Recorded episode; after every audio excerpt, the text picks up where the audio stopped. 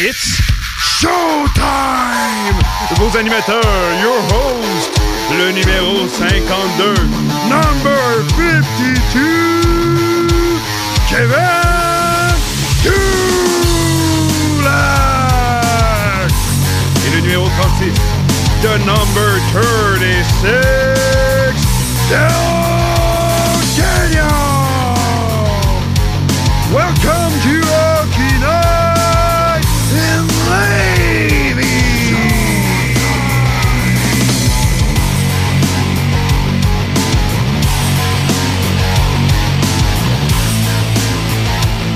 Salut tout le monde, bienvenue à la toute, toute première émission de Hockey Night in Levy. Mon nom est Kevin Dulac et je suis avec mon co-animateur Dale. Comment ça va mon Dale? Ça va très très bien, très excité de enfin euh, commencer. Ah, on l'attendait depuis Yeah. euh, déjà quelques mois, ça a été long. Hey, mais là, je sais pas pour toi, mais j'ai beaucoup, beaucoup, beaucoup, beaucoup trop d'énergie en ce moment.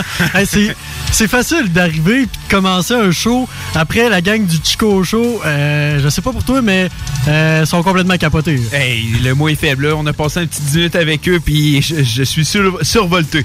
Ah, ben, tu m'as volé mon mot sur Volté. C'est vrai? Vraiment, là, euh, on a pensé à la même chose, mais moi j'arrive, puis euh, j'étais stressé. On arrive dans le Chico Show, puis là, hey, on les écoute, puis on dirait que ça nous a mis de l'énergie. Là, euh, je suis parti. J'avais pas besoin de 3-4 cafés, j'avais juste besoin de me détendre un peu. Puis là, on est parti. On a une belle saison qui commence jusqu'au 22 décembre avec vous pour vous parler de hockey, mais pour parler aussi de tout ce qui entoure le sport. Parce que Hockey Night in Levy, c'est pas juste du hockey, c'est du football. Parce qu'on va avoir notre chronique football avec euh, Willy Boivin, qui euh, euh, travaille au FM 93 et qui est notre expert football. Lui va être là à 19h30. On va pouvoir lui parler de football pendant un bon 20-25 minutes. Ça va être parfait. Il y a toujours plein d'affaires qui se passent la NFL. On va parler aussi de Bianca. Bianca. Oui, je sais que c'est ta préférée, la petite Bianca, 19 ans, qui, euh, qui joue comme une femme d'au moins 30 ans. hein. Ben, une vétéran. On veut 30 ans. Vétéran. Je préfère le terme vétéran que 30 ans. Ben, pour moi, 30 ans, c'est dans la fleur de l'âge. Ben, au tennis, c'est le déclin qui commence dans pas long. Oups, ok, bon, mais disons 25 ans. 25-26 ans, ça, j'aime ça. Ouais. Ok, parce que je connais pas trop grand chose au tennis. Fait que là, 25, tu me dis, c'est correct. 25-26 ans, habituellement, t'es dans ton pic. Bon, Bianca a 25 ans dans ma tête. Ouais. Elle a joué contre Serena Williams, puis euh, Serena qui a 37 ans, mais qui, elle, a l'air d'avoir 25 ans. Ouais, ben, c'est, tu sais, on s'entend des, comme des Roger Federer, des Serena Williams, il y en a pas des millions, il y en a. On peut même pas les compter sur les doigts de nos mains. Puis euh, elle a beau avoir 37 ans, oui, elle est encore dans son pic. Fait qu'on va en parler de tennis. Le tennis qu'on n'en parlait pas il y a un an, ben à peine. Euh, je sais pas si t'as remarqué. Toi, tu suis le tennis depuis quand même Moi, ça fait longtemps que je suis le tennis. Euh, j'ai des souvenirs d'enfance. euh, regarder Raphaël Nadal dans des vraies guerres de tranchées contre Roger Federer. Toujours été un fan de tennis. Mais ce que j'ai remarqué avec l'émergence des Miloš Raonic, Eugénie Bouchard, euh, Denis Chapovalov, Félix Auger Aliassime et maintenant Bianca Andreescu, le tennis canadien se porte bien, est en santé et on commence à voir beaucoup plus de gens s'intéresser au tennis à travers le Canada. T'as jamais si bien dit, dans les bulletins de sport, c'est rendu qu'on on place ça au début.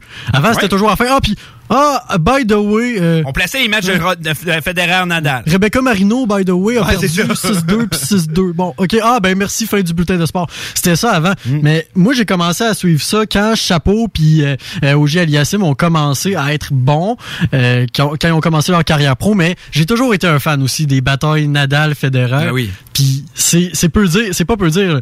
Ils ont commencé euh, à être dominants au début des années 2000.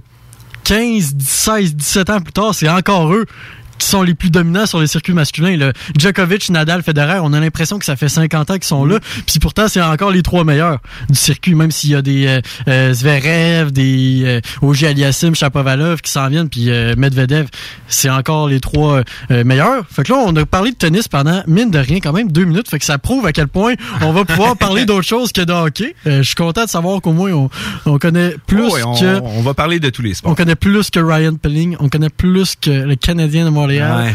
On en connaît beaucoup des affaires. Euh, on va aussi parler du baseball. là. Il y a la fin de, la, fin, la fin de saison qui s'en vient. Il reste une vingtaine de matchs à faire. Et les Yankees de New York, mon équipe Ben Wagon, parce que j'ai commencé à les suivre quand je connaissais rien au, au baseball. Mais là, là, je suis vraiment fan pour vrai.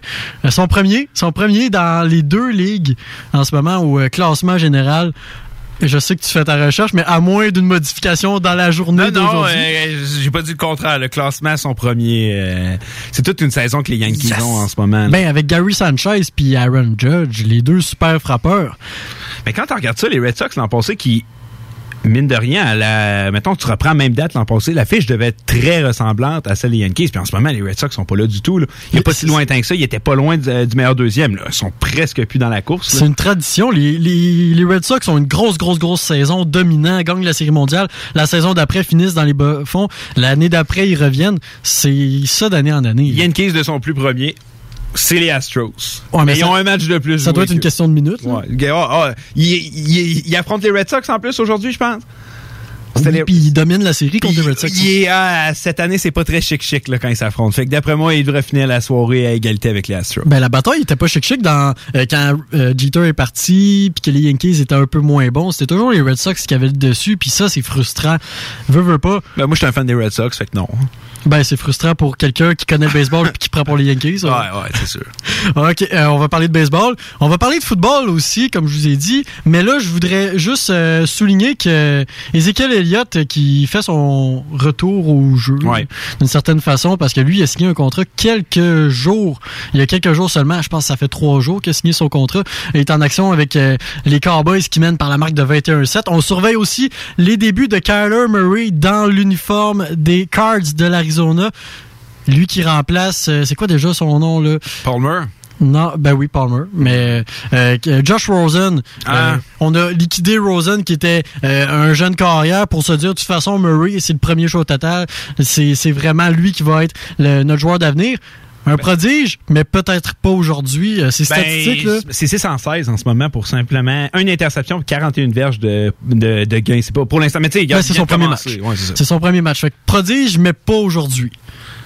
On suit aussi euh, Anthony Auclair, son premier match de la saison. euh, Puis c'est plate, j'aurais aimé ça que Mathieu Betts fasse l'équipe des Bears. On aurait pu les suivre jeudi passé puis dire Hey Betts, euh, mais il aurait pas joué parce qu'il aurait pas été. J'ai été surpris qu'il soit coupé parce qu'il avait quand même été très bon, il avait réussi plusieurs plaqués. Mais ça, on va en discuter davantage avec notre expert euh, Ben oui, football, on, Willy. on va avoir le temps tantôt. Mais pour l'instant, euh, les deux, on a fait quelque chose que un- un- une bonne action. On s'est intéressé au sport un peu plus mineur, sans aller voir de la LNH, sans aller voir du baseball majeur. Hier, euh, tu commentais euh, un match des du Blizzard du SSF euh, Midget 3 puis euh, c'est hier. Oui, c'était Ouais. hier. Puis ça a été une très belle victoire. Ben, très belle victoire. Ça finit Ben, très belle 0. victoire, très belle victoire pour le gardien euh, Ouais, OG. A été dominant, honnêtement. Euh, je- je on l'avait vu pré-saison, les deux, on a eu la chance de le voir un 17 peu. ans, c'est un gardien de 17 ans, fait Ouais. qu'on peut s'attendre à, un beaucoup vétéran. de lui. C'est un vétéran pour euh, la Ligue Midget 3. Puis euh, moi, c'était le gros point d'interrogation que j'avais au début quand je regardais les, euh, les SSF, à me dire, OK, leur attaque est bonne. Leur défensive, eh, c'est peut-être pas meilleur, mais les gars sont gros, sont grands. Est-ce que l'équipe va être capable dans les buts? Est-ce que dans les buts, on a une équipe compétitive? Je crois qu'au jeu, ce n'est qu'un match, mais a répondu présent. Très, très gros arrêt, c'est été vu décerner la première étoile du match. C'était amplement mérité. Ça a été euh, une bonne entrée pour les SSF vu qu'on gagne le match, mais euh, après deux périodes, c'était 28-12 les tirs. On en a arraché un peu, mais ça reste que c'était quand même un bon match pour les SSF. C'est une saison qu'on va avoir la chance, les deux, de suivre de très près.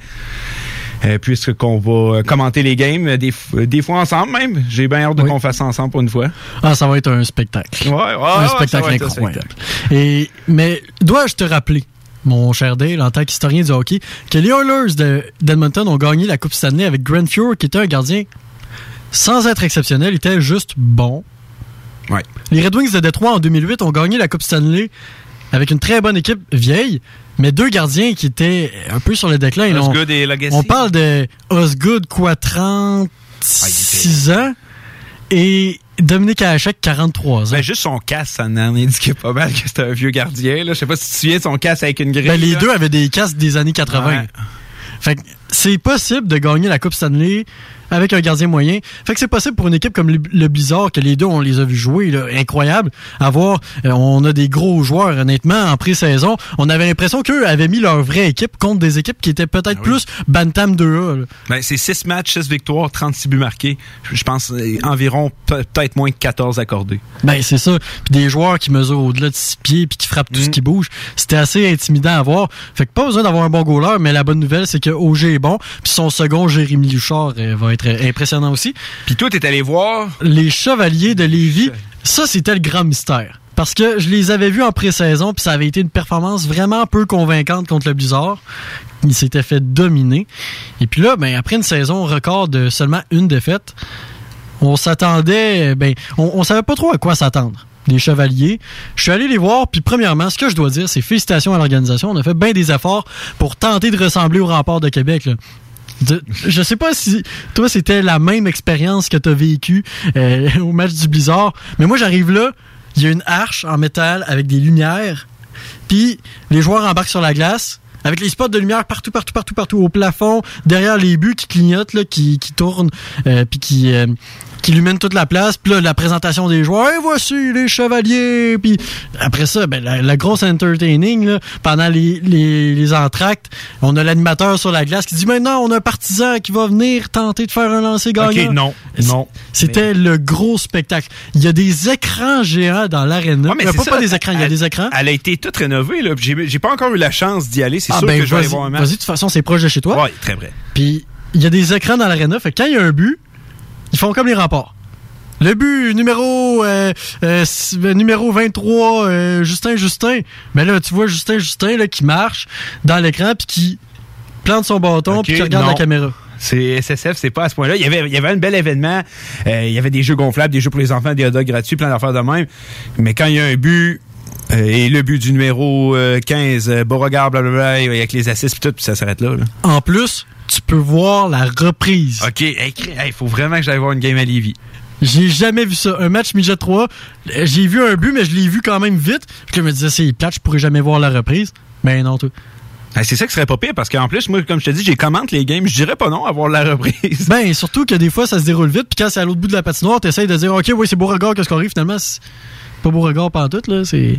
moi, je suis mettons chanceux, il y en a eu un, puis c'était direct dans ma face, j'ai pas pu me tromper.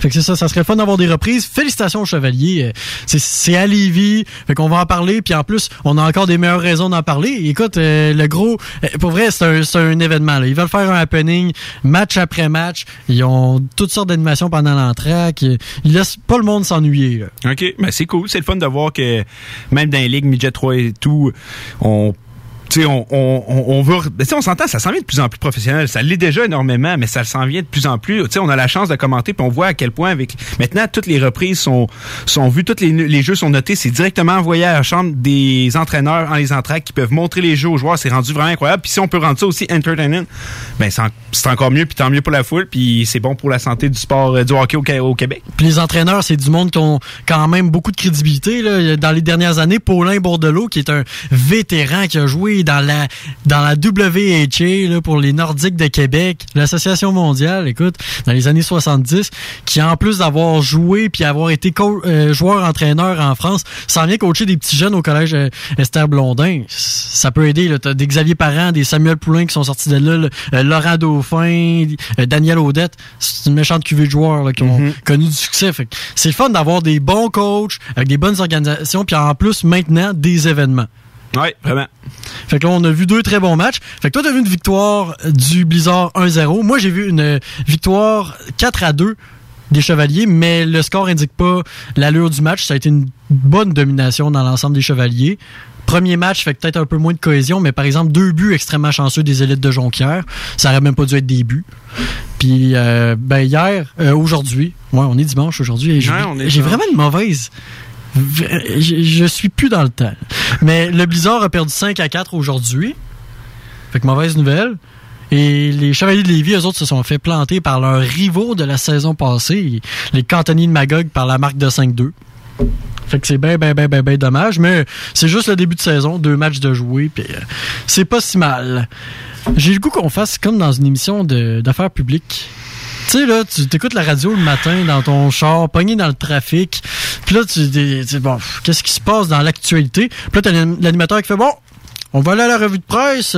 Ce matin, dans le Journal de Québec, en, euh, première page, hein, on a ça, ça, ça. Mais moi, je vais te dire que dans le Journal de Québec, aujourd'hui, samedi, euh, pas aujourd'hui, hier, samedi 7 septembre, on a Marc Bergevin. Et on se pose la question, un, un dossier de 10 pages. Quand même 10 pages, wow. 10 pages. Donné juste pour ça. 10 pages où on se demande est-ce que le Canadien peut se permettre de rater les séries 4 fois sur 5 Et ici, l'année de vérité pour Bergevin, tan, tan, tan, en gros titre. Là, tu t'en vas dans le dossier. Hey, que ça me donne envie de le lire. tu t'en vas dans le dossier, puis de deux façons différentes, ils t'expliquent tout ce que Bergevin a fait depuis 2012. Après ça, ils te disent les, ah, les joueurs qui vont être là pour le Canadien cette année. Est-ce que Price et Weber va- vont pouvoir tenir le flambeau? Euh, Est-ce que, ah oui, euh, les rendez-vous à surveiller cette saison? Ah, les meilleurs joueurs. euh, de la- ah, ben, on fait un dossier sur les joueurs de la LNH. Ah, ensuite de ça, est-ce que Thomas Tatar va performer? Est-ce que Thomas Tatar va performer? Si Thomas Tatar va performer, Ouais. ben, ça, ça reste à voir. Il y a eu une bonne saison l'an passé, mais est-ce qu'il va performer, refaire la saison qu'il a faite l'an passé? Honnêtement, le Canadien l'an passé, on en a surpris plusieurs en finale 9e. Moi, je les avais pas mis là pantoute. Là. Je sais pas pour toi, mais moi, je les mettais pas là. Ben, je les- moi, je les avais mis très loin, mais je me demande, est-ce que, est-ce que Tatar va performer? C'est la question la plus importante. Ah. Je pense qu'à travers la Ligue nationale, il doit y avoir 2000 questions plus importantes que celle-là, mais si tu veux que j'y réponde, euh, Ça, ça te tenterait-tu qu'on aille voir, admettons, euh, peux faire deux heures de show là-dessus. si au. Colorado, puis se demander, est-ce que Macar puis Girard vont jouer ensemble? Est-ce qu'ils vont être un duo dominant? On pourrait se demander des choses comme ça, mais non, euh, pendant 10 pages dans le dossier, euh, euh, dans le dossier d'enquête exceptionnelle bâti par le Journal de Québec, les sept hauts et bas de Marc Bergevin, euh, c- ouais, de Marc Bergevin, on parle de Stephen Waite, euh, qui a été entré, embauché comme entraîneur des gardiens, le départ de Pacioretty, ah, mais, ah, mais Le départ de Pacioretty. On s'en foutu du départ de Pacioretty. en dernière an. page, en dernière page du journal, on, on parle de Max Domi, mais ah, il y a une photo sur laquelle Sammy Girard apparaît. Fait que j'aimerais ça qu'on parle de Sammy Girard. Sammy G. La, que- la tournette de Robert Val. Une chance qu'ils qu'ils ont mis la photo parce que sinon j'aurais jamais su qu'il y avait une autre équipe que le Canadien dans la LNH. non, honnêtement, je veux dire, je veux dire, c'est, Non, mais tu sais, regarde, moi, je suis juste. Je- on, on a tellement d'autres choses à parler Non, que le travers- Canadien. Non, mais je suis d'accord avec toi. Si le Canadien fait des bons coups, si le Canadien fait des, des, des mauvais coups, ouais, il faut en parler, mais tu sais, c'est pas parce qu'il y a un logo du Canadien sur de quoi que ça fait que c'est plus important que les 30 autres équipes qu'il y a dans la Ligue. Puis bientôt, il va y en avoir 31 autres équipes dans la Ligue. Puis il y en a pas une plus importante que l'autre. Les 32 formations auront ont la même importance à travers la Ligue nationale. Sauf les Coyotes. Non, c'est pas vrai. Ça, je ne suis pas d'accord. Ils ont leur importance. Ben oui. Pourquoi, pourquoi il n'y aurait pas d'importance? Parce que c'est une risée. Une risée. Hey, je m'excuse, ils ont quasiment fait les playoffs l'an passé. C'est une risée qui a presque fait les playoffs. Puis il, il s'était plaint l'an passé quand il, il- ça allait bien. Non, non, les 32 équipes ont toutes leur même importance. Moi, je veux qu'on parle des 32 équipes. Je veux pas qu'on en favorise. Si demain les. Coyotes de Phoenix disent Oh non, on déménage, est-ce que tu vas pleurer Non, je pleurais pas. J'ai un de mes amis qui va pleurer, par contre, mais moi, je pleurais pas. Et ton ami, euh, il- Je te jure, il y a un fan des Yachts à Québec, je te le jure. ça serait intéressant de l'avoir en entrevue pour essayer de comprendre? De où ça vient? ouais, le, le- le pourquoi du pourquoi. Ouais, je suis en train de se laver le cerveau, là. Là, je suis, il est en train de devenir un fan des Knox. Oh non. Ah, de quoi? Ah, non! Ah, c'est quasiment pire. Non, De quoi ça serait pire? Les Knox, Elias Peterson, Brock Besser. Ok, Peterson, je trouve bien bon. Ben là. bon, il est plus que ben bon. là. Mais je sais pas pourquoi, mais j'ai, moi Canucks, ça me, je sais pas.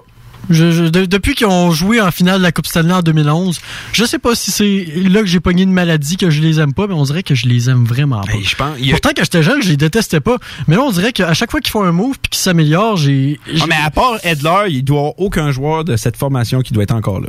Oui, mais je veux dire, tu détestes une équipe un jour puis tu la détestes pour toujours. là. Ouais. Ouais, c'est vrai, vu de même, c'est vrai. Tu sais, quand les Nordiques sont partis, là, on, on va en parler des Nordiques parce que là, ça a rapport dans mon point. Là, les Nordiques sont partis. Il y avait des partisans des Nordiques. Que là, c'est qui la seule équipe qui restait au Québec? Le Canadien. Oh non, le Canadien. Arc. Hum. Là, ils se sont dit, on va prendre pour les Bruins. Ben, tu ris, mais quand Winnipeg a déménagé de Winnipeg, plusieurs des fans sont devenus des fans des Leafs. Puis là, quand ils sont revenus, il y en a qui sont restés fans des Leafs, d'autres des Jets, puis aujourd'hui, c'est devenu une rivalité. C'est pas pire. Ah, c'est parfait, ça. Mais pourquoi tu prends pour les livres quand t'habites à Winnipeg? Hey, je- J'en ai aucune idée, je sais juste que c'est comme ça. On pourrait essayer d'avoir une entrevue avec un partisan des Leafs de Winnipeg. ouais, on pourrait, on pourrait. Ah, on va faire des démarches parce que pour vrai, je comprends pas pourquoi il y a du monde qui ont cette maladie-là de prendre pour des équipes pour, euh, pour lesquelles tu devrais pas prendre. Toi, tu prends pour qui déjà? Tu le sais, les Jets. Ouais, mais à part ça. Continue. Il y en a je veux une- t'entendre. Je veux t'entendre. Il y a les, il y a les l'Avalanche que j'aime bien, les ça, sénateurs. ça, ça passe. Ça passe. Les sénateurs. Continue. Euh, les Capitals que j'aime Oh! bien. Oh! Tom Wilson. Tom Wilson. Ah! En plus, tu le sais que c'est un de mes préférés. Ovi. Oh non.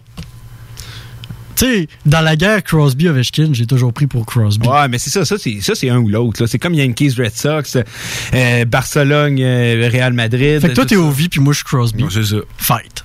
Let's go. Mm. Quel meilleur gagne. Mais je t'annonce que Crosby gagne. Ouais, hein, c'est ouais, c'est ben, c'est parce que tu peux pas les comparer. hein. À la fin, c'est Crosby qui gagne. Ouais, mais tu peux pas les comparer. C'est- deux joueurs complètement différents.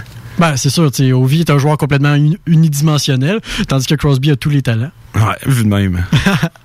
Tu vas-tu prendre pour les pingouins maintenant? non. Ah ben c'est plate parce que moi je pensais t'avoir convaincu. là.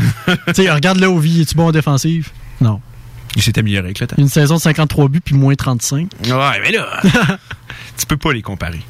Alors on va faire une toute petite pause, ça va être hey, la première pause de l'année. T'es-tu content? Ah, je suis comme de la merde. Hey, on va... en plus, dans la pause, on va écouter, ma foi, je crois, la meilleure publicité. Je pense que c'est la seule fois que moi, là, je resterai à l'antenne pour écouter une publicité. Fait qu'on va y aller. Puis écoutez bien ça, c'est ma foi extraordinaire. Bon, bon. Puis au retour de la pause, là, on va vraiment embarquer encore plus dans NHL. Ça, on va pas juste parler de Crosby puis Ovechkin. On va passer de ce- parler de ce qui s'est passé pendant l'été. Puis est-ce que le Canadien devrait faire une offre hostile à Mitch Marner puis Patrick Laine? Arrête. Arrête.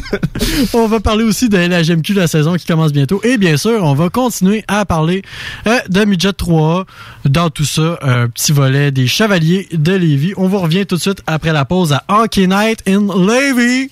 96.9. L'alternative radiophonique. Yin Yang Yoga. Situé au centre-ville de Lévis.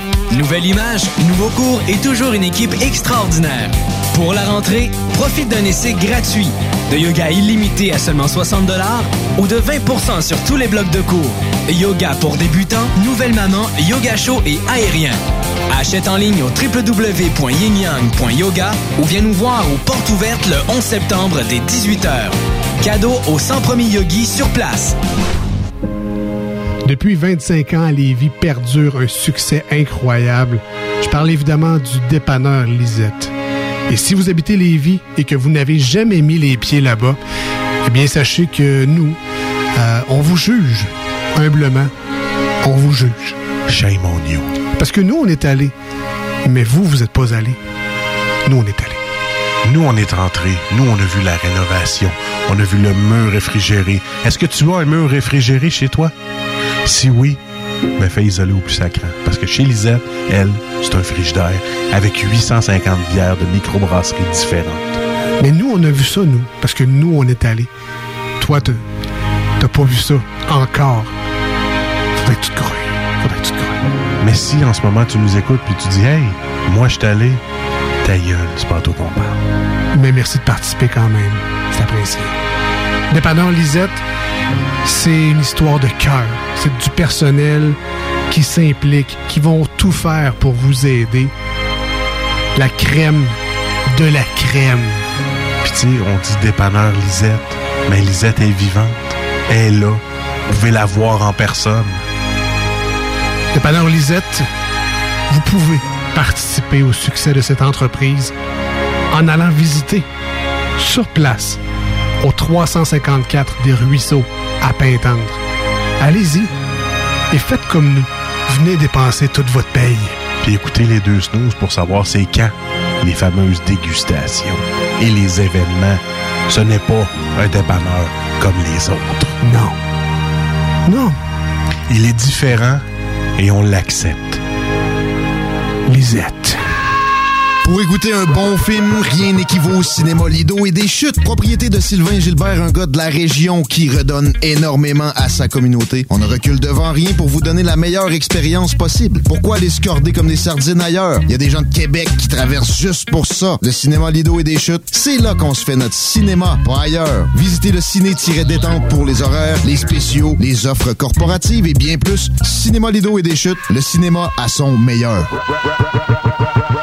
Le Festival de cinéma de la Ville de Québec est de retour du 12 au 21 septembre. Votre popcorn sous la main, vivez 10 jours de festivités remplies de bons vieux classiques, de comédies incontournables, de drames émouvants, de suspense enivrant, de tout. Ajoutez-y quelques parties, des vedettes, des cocktails et des tapis rouges. Vous aurez alors la recette parfaite digne d'un grand festival. Pour plus d'informations, rendez-vous sur fcvq.ca. Présenté par Québecor, alimenté par Resto Plaisir et invité par le Concorde. 96.9. Vous êtes de retour dans la meilleure émission de sport à Québec. wow, une chose à la fois. Faut voir grand, faut think Non, non, big. c'est notre objectif. On se l'est dit à la jour numéro un qu'on fait cette émission-là, que c'était notre but de rendre ça numéro un au Québec. C'est ce qu'on va faire. On va rester un pour l'instant. Ouais, mais pour les- moi, j'ai dit à Québec. Ah, c'est vrai. Fait que pour l'instant, c'est à Québec. Après ça, ça va être au Québec. Après ça, ça va être in the world. In the world. Ezekiel Elliott va nous écouter dans le vestiaire pendant les demi. Je te jure, on think big. Fait que vous écoutez Hockey Night in Levy. Et on est ensemble jusqu'à euh, 20h ce soir. Et, et la publicité, c'est les deux snooze. Je voulais juste les plugger de même parce que je la trouve excellente. Puis euh, je, je peux pas m'empêcher de l'écouter à chaque fois. C'est le lundi puis jeudi euh, à 18h. Très bon show, très drôle. Fait que c'est la même case horaire que nous, 18h à 20h le lundi puis jeudi. Puis ils font pas juste des publicités comme ça dans leur show. Non, ils font des blagues pendant deux heures. Fait que ça permet de mettre son Très cerveau bon à off puis d'avoir bien du fun pendant deux heures. Euh, écoute, euh, là, on fallait absolument qu'on fasse une pause pour boire un peu d'eau. Parce que ça en est passé des choses dans LNH cet été. Et le mot est faible. Si on est passé des choses, c'est depuis deux ans, on, on remarque que dans la Ligue nationale de hockey, ça bouge énormément. Est-ce que c'est l'effet Vegas et Seattle aussi qui s'en vient? Mais il y a beaucoup, beaucoup de mouvements dans la Ligue nationale depuis deux ans. Et cet été, on a encore eu un excellent exemple. J'avais la tête qui tournait. Puis quand j'ai préparé euh, le show aujourd'hui, je me disais, ben voyons d'autres, par où commencer? Hey, c'est vrai, hein? Par où commencer? Est-ce qu'on commence par les signatures? Est-ce qu'on commence par le draft? Est-ce qu'on commence par... Quelle équipe va être une déception? Quelle équipe va être... On commence par où? On pourrait commencer par quelle équipe qui s'est le plus améliorée cet été, mettons? Euh, quelle équipe qui s'est... Attends, moi, essayer de te trouver ça. Quelle équipe qui s'est le plus améliorée? Moi, je te dirais, honnêtement, c'est bien humblement, j'en ai deux. J'en avais deux sur ma liste. C'était les Canucks. Je t'ai je t'ai dit tantôt que je les aimais pas, mais... Ouais, c'est ça. En, en tant, en tant que personne qui a de la classe. Ben, t'as une... Regarde, t'es capable de laisser tes émotions dans le vestiaire, puis quand c'est le temps, de la tête qui va en premier. Sais-tu quoi? Quand les Seahawks ont gagné le Super Bowl, j'ai été capable de dire félicitations, vous l'avez eu. Vous avez bien joué. Même si je les déteste. Je me suis dit félicitations, vous l'avez mérité. Bon, c'est sûr que les Broncos avaient joué comme si euh, ils jouaient pour le pour le Hart. Je veux dire, Roger Hart comparé aux Seahawks. Roger Hart ici sont bien bons. Moi, t'as un problème avec le Nord-Ouest, toi. T'aimes pas Vancouver, t'aimes pas Seattle. Je sais pas, ça, ça doit être parce qu'il pleut tout le temps là-bas. Non, mais quand Seattle ont gagné, j'ai dit bravo. Là, Vancouver, cet été, mine de rien. Mais ils ont signé Michael Ferland, qui est un joueur que j'apprécie beaucoup. Ouais. C'est pas le gars. Ben, à, à Calgary, c'était pas le gars que je pensais qu'il allait mettre 30 points dans une saison. Euh, il en a fait combien cette année? Euh, C'est-tu cette année ou l'année passée Il en a fait une quarantaine? Oui, en fait, cette année. Cette année, qu'il a fait une quarantaine. Ferland, ce qui est intéressant avec lui, puis on a pu le voir à Calgary, en Caroline, et d'après moi, on va le voir à Vancouver, c'est que c'est un joueur qui complète bien un gros trio. On l'a vu avec Godreau Monahan, excellent. On l'a vu avec Ao et Terevainen. Euh, non, euh, ça n'a pas été toute l'année, mais pendant un, un moment de l'année, c'était Ao Terevainen. Puis là, d'après moi, on va le voir avec Besser et Peterson cette saison. Puis c'est une formule tout à fait simple. Quand tu regardes un gars comme Godreau puis Monahan, c'est deux gars qui ont un, un instinct offensif Mm. très développé, peut-être un peu moins défensivement. Dans le cas de Godreau, c'est un petit joueur de 5 pieds 7. Tandis que là, tu un gars comme Ferland qui, un- a des épaules de bœuf, euh, Mm, qui arrive, ouais. qui a joué dans l'Ouest avec des épaules de bœuf. Il y a une dimension défensive euh, euh, très, très perfectionné avec un jeu physique euh, incroyable. Mais ce gars-là, ça vient faire en sorte que sur un trio qui est beaucoup plus offensif, il est capable de compter une vingtaine de buts, faire une quarantaine de points, puis qui en plus va faire des très bonnes mises en échec puis intimider l'adversaire. Euh, je me souviens comment il avait intimidé. euh, c'est qui déjà? Ah oui, Tom Wilson pendant les playoffs. Ah, l'année passée. Je me rappelle pas de ça. Ah, tu t'en rappelles pas? je, vais aller chercher des extraits pendant la pause tantôt où on, où on voit Michael Ferland là, qui, oh my god. Puis tu parlais de Ferland, faut pas oublier Tyler Myers. Tyler Myers, 29 ans, qui avait été premier choix des sabres de Buffalo. Mhm. Trophée Calder, on le voyait comme la prochaine big star. C'est pas un défenseur de première paire, mais deuxième paire. C'est un numéro 3, si on va l'appeler comme ça. Regarde, je, je le connais très bien. Il a joué à Winnipeg très longtemps. Je le connais très, très bien. Continuons dans la profondeur. Euh, Jordy Ben. Jordy Ben, très bonne acquisition. Septième, sixième défenseur qui peut faire... Je crois qu'à Montréal, le problème, le monde vont dire, ah, il, il était pas bon. Il était, il était dans le poste de quatrième défenseur. Sixième, septième, il fait un très, très bon travail. Tu veux faire jouer un gars comme Jordy Ben qui a quoi 31, 32 ans, Mhm. qui a jamais fait partie de l'élite, puis qui est un joueur de soutien, surtout parce qu'il n'y a pas des qualités exceptionnelles. C'est pas un prodige. Tu veux le faire jouer sur un top 4, c'est la recette gagnante pour le faire. On dirait qu'il y a des gens qui réalisent pas que il y a des joueurs qui sont faits pour jouer comme septième. Sais, effectivement. Il y, y a du monde qui- ouais. il y a du monde qui réalise pas que. Ouais. Il y a du monde qui réalise pas que.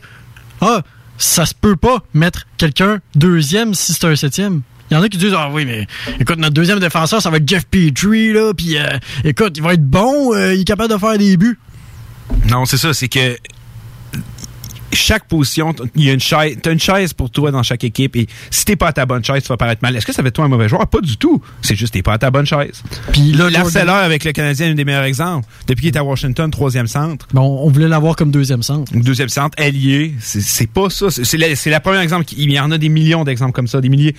Mais l'exemple qui me pop, c'est l'arceleur à Montréal. On a chialé dessus. Pourtant, à Washington, il a gagné une Coupe Stanley. Il a été très utile aux Capitals. Et en tant que troisième centre, c'est d'un très bon troisième centre de la Ligue nationale. Fait que Vancouver ont pas fait une signature d'un joueur vedette comme Panarin, mais ils ont déjà une bonne base. On en a parlé, Peterson, Bezer, euh, ouais. qui là, on dirait qu'on le voit moins, mais, mais parce qu'avant, il était tout seul ouais, comme, étoile montante. Là, on a rajouté Bezer, on a rajouté JT Miller. Là, ça commence à devenir une équipe solide. Puis ce qu'on a besoin, c'est de la profondeur. On a été chercher trois gars. Et Ferland, même pas, même pas 3, 4 euh, millions par année. Tyre Myers à 6 millions par année. D'après moi, c'est un très bon bargain. Puis Jordy Ben, 2 millions par année. Écoute, c'est une, une aubaine. Oublie pas JT Miller via le marché des transactions. Effectivement. Fait qu'on a été chercher JT Miller, c'est 4 à 10 transition. Puis là-dedans, il n'y en a aucun qui va être le joueur vedette puis qu'on va mettre sur des pancartes des rues. Là. Puis non, effectivement. Puis au repêchage, euh, Vasily Podkolzin. Le joueur, mystérieux russe au, visage impassible c'est probablement un vol. Il ne viendra pas cette année, probablement pas l'autre d'après, mais dans trois ans, ce joueur-là, attendez-vous à le voir marquer. Il a déjà un gros gabarit. Il, est pr- il serait déjà prêt à jouer dans la Ligue nationale. C'est pour ça qu'il n'a pas été repêché aussi haut. Il y a des équipes qui avaient peur qu'il vienne pas ou qui voulaient un joueur le plus rapidement possible, mais probablement que c'est un vol de la part Tu de l'as Vancouver. dit, Vasily, euh, je trouvais, moi, qu'il faisait un peu euh, un soviétique. Ah, ouais, ouais, ouais. Tu sais, Il- dans son, dans son air de moi, je suis un gars mystérieux. Tu, sais, tu, tu Ah, vois, ouais, je comprends ce que tu veux tu dire. voyais comment il était bon, mais tu vois en même temps que Hum, moi, j'aime pas ça m'entraîner l'été pour jouer au hockey. Puis qu'en même temps, là, ça, je veux rester dans ma patrie. C'était un peu ça. Là. Fait qu'on on était, ah ouais, on le repêche Oh, on le repêche pas. Ben, finalement, regarde, un autre exemple, Philippe Forsberg. Il avait descendu au draft.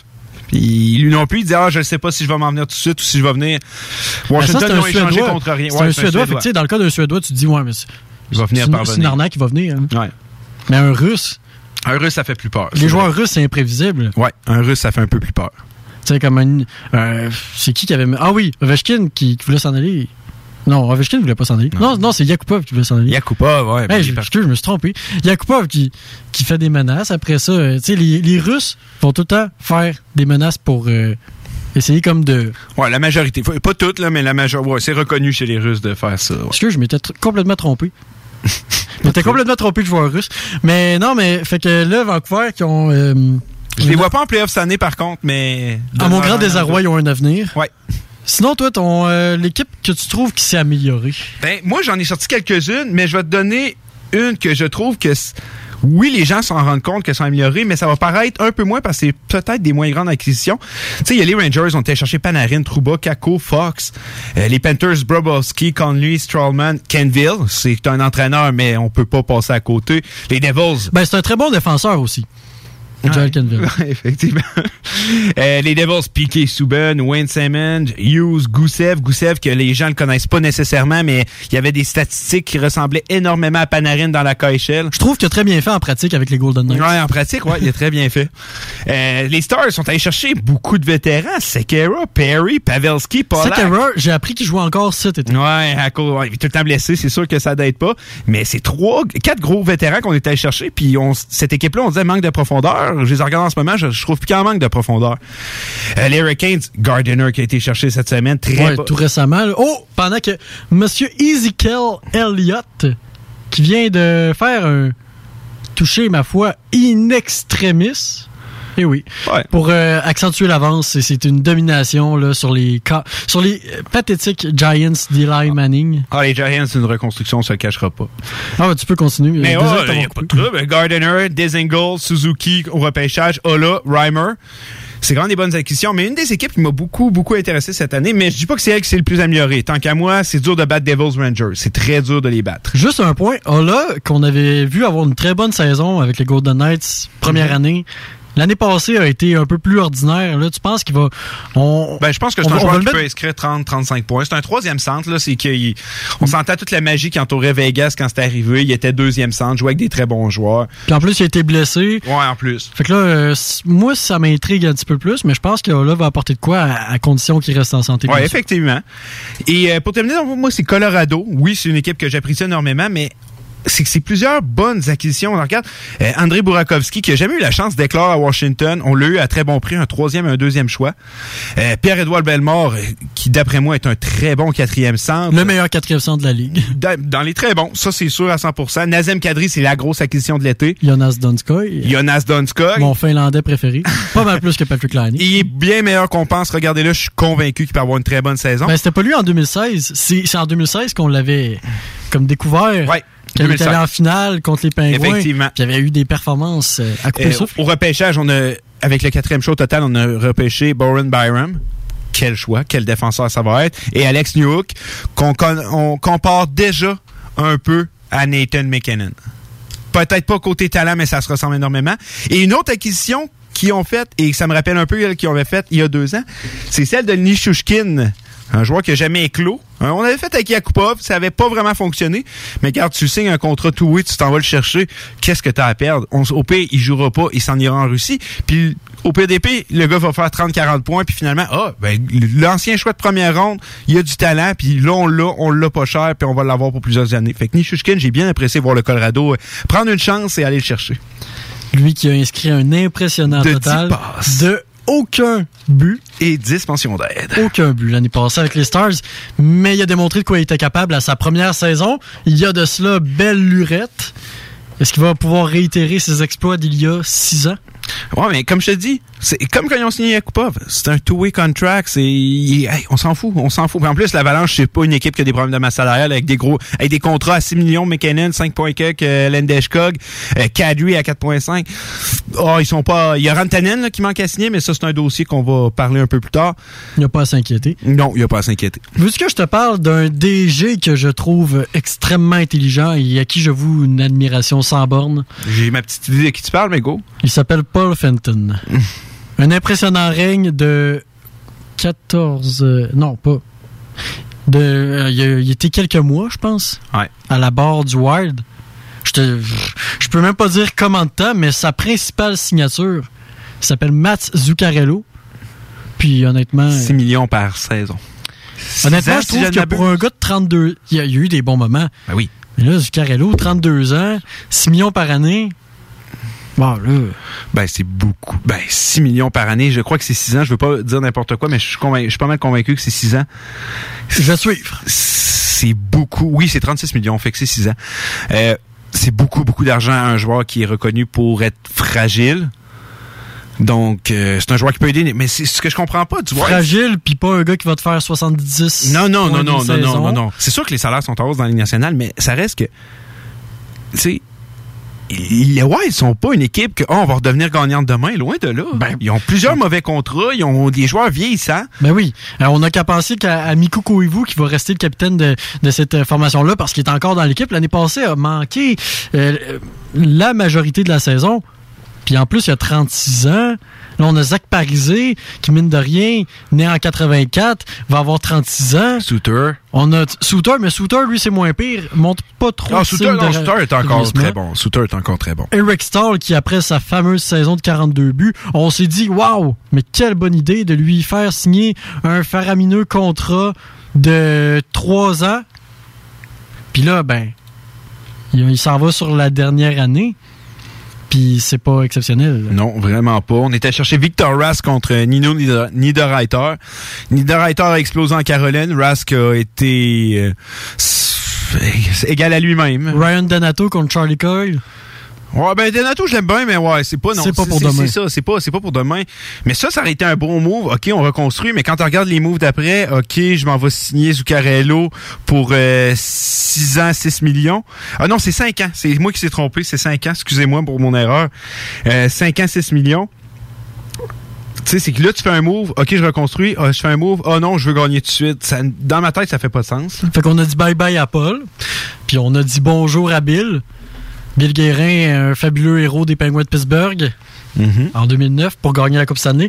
Lui, par exemple, je vais t'avouer que je sais pas d'où il sort en tant que DG.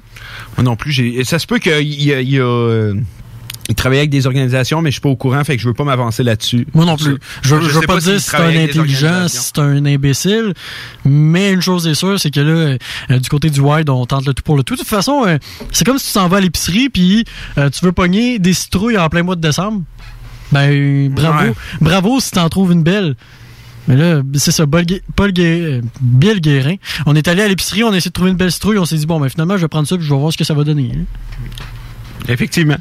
C'est ben c'est c'est la triste vérité. Euh, sinon ben je voulais te parler de la signature de Sergei Bobrovski. Quel move des Panthers Je pense que ben quel move Je veux dire, on a Luongo puis Reimer dans une équipe qui, qui déborde de talent. Luongo a 39 ans, il s'en vient un peu chancelant. Puis Reimer est égal à lui-même, c'est-à-dire euh, égal à lui-même. C'est ça. On a une saison ordinaire avec deux gardiens ordinaires. Là, Luongo prend sa retraite, bang, ouf. Là, tu te ramasserais avec quoi? Reimer comme gardien numéro un, puis Montembeau comme deuxième? Est-ce que ce serait ça le portrait? Du côté des Panthers, on se dit, ben, c'est plate, mais on a des gars qui font 95 points par année, mais on va encore manquer les séries Non. cette année. On va avoir du plaisir. Non, je suis d'accord avec toi à 100%. Puis, je suis pas le genre. je- Mettons que je serais GM, je serais pas le genre de GM à accorder autant d'argent à un gardien de but. Mais la bonne nouvelle, surtout aussi longtemps, puis Broski, il y a plus, il y a plus 25 ans. Il y a là. 30 ans. Il y a 30 ans. Donc, oui, c'était c'était là ou jamais parce qu'on s'entend les foules avec les Panthers, ça allait plus bien. On s'entend que ils doivent avoir beaucoup, beaucoup de problèmes d'argent. C'était, mais regarde, on se dit, on a notre chance, notre porte est ouverte. On a Barkov qui est signé encore 3 ans à 5.9, euh, Huberdo 5.9 encore 4 Puis ans. en plus, là, Huberdo est commence. oui, c'est une saison de, quatre- euh, de l'an passé. 92. 92 points. Euh, Barkov serait pas étonné de le voir cent- faire 100 points cette saison. Donc, la fenêtre est là. On a les joueurs pour. On a des bons contrats. Oui, on peut se permettre de donner plus d'argent à un gardien. Mais c'est mieux de fonctionner. Mais je les vois dans les séries cette saison. Puis Dale Talon est loin d'être un 2 de pique. Non. C'était le move à faire. Tu sais, tu donnes une moyenne de 10 millions à un gardien. Déjà là, c'est beaucoup, mais quand c'est le seul move à faire, est-ce que tu préfères te ramasser avec Reimer comme numéro 1? Oh que non. Oh que non, ça te tentait pas. Est-ce que ça te tente de faire OK, là on perd Reimer puis on se retrouve avec euh. Attends là, tu piges un nom au hasard dans la liste des joueurs de la Ligue nationale puis dire ah ben lui ça va être notre numéro Non, 1 parce non. que tu dis que Mont Montembeau 23 24 ans a quoi gaulé 5 matchs? Ouais, effectivement. Ah ben oui, ça va être notre numéro 1 cette année. Mais Non. C'est fait c'est- c'est un très très très très bon move pour ce qui est des Panthers. Et puis là, ben euh, aussi je l'année là, l'année avec les Jets, je sais Hey, que- là, là, tu viens me chercher. Là. Je sais que tu- tu viens me chercher. tu, tu les surveilles les Jets, puis écoute, euh, ton mur étant tapissé de je sais pas trop combien d'affiches de Mark Shifley, de Patrick Liney, des drapeaux des Jets, euh, un calendrier des Jets, ensuite de ça un drapeau de tour des Jets, euh, une horloge, une Zamboni. Une Euh, photo de moi et Mark Shifley et Brendan Tanev. Je que- juste le préciser. Qu'est-ce que t'as d'autre des Jets? Euh, à ma- ben, c'est ma fête bientôt, mais ma mère m'a donné un petit euh, genre de corde écrit Liney en bois, puis genre autographié. J'ai bien aimé ça. J'ai reçu mon, mon check porte-clés. J'avais déjà une affaire des Jets, j'avais une autre affaire des Jets. Puis qu'est-ce qui arriverait à ton... euh, J'ai plein, j'ai tous les gilets chronologiques, mais tu l'as déjà vu, là. Ben oui, ben oui. Mais qu'est-ce qui arriverait à ton euh, cadeau de ta mère si l'année venait qu'à quitter? Ah, ça, c'est, c'est, c'est pas l'envie qui manquerait de pratiquer un peu de vaudou puis de brûler le tout, là, mais non, je garderais tout ça pareil. Mais ah, c'est pas l'envie qui manquerait. Parce que Patrick Laine semble être un- une sorte de de joueur difficile à diriger. Mais veux-tu qu'on parte sur le sujet? Parce que moi je peux partir, là? Est-ce qu'on pourrait le comparer à Jeremy Roenick? Non, euh, non, non, non, non, non, j'aime pas la comparaison. Mais check, tu veux qu'on parle des Jets de Liney? Genre, on va prendre, un- on va en parler un petit peu. Ah, vas-y, vas-y, je- t'écoute. Euh, est-ce que j'ai juste le mot anglais disappointed? C'est quoi déjà en français? Désappointé. Désappointé. Voyons donc que je cherchais ça. Ben voyons. Euh, je, je vais t'apporter un dictionnaire la semaine prochaine. C'est vraiment pas drôle. c'est fou des fois là, ça me fait ça souvent. Je cherche mes mots en, en français, j'ai ça en anglais, en français, j'ai aucune idée. Quand, quand c'est la même chose. C'est la même affaire. OK, comment tu dirais ça, toi? euh, euh, mettons, je sais pas, moi, Disappointed, tu dis comment en français? Je suis désappointé. Voilà. Euh, désappointante, c'est ça? Ça se dit ça aussi? Non. Non. Non, ça se dit Non, pas. Hey, je suis mêlé. OK, je vais, je, je, je Fais la ta phrase. traduction. I'm very Alors, disappointed Dave this dit qu'il est désappointé de, euh, de ce que les Jets font avec l'année. Euh, euh, non.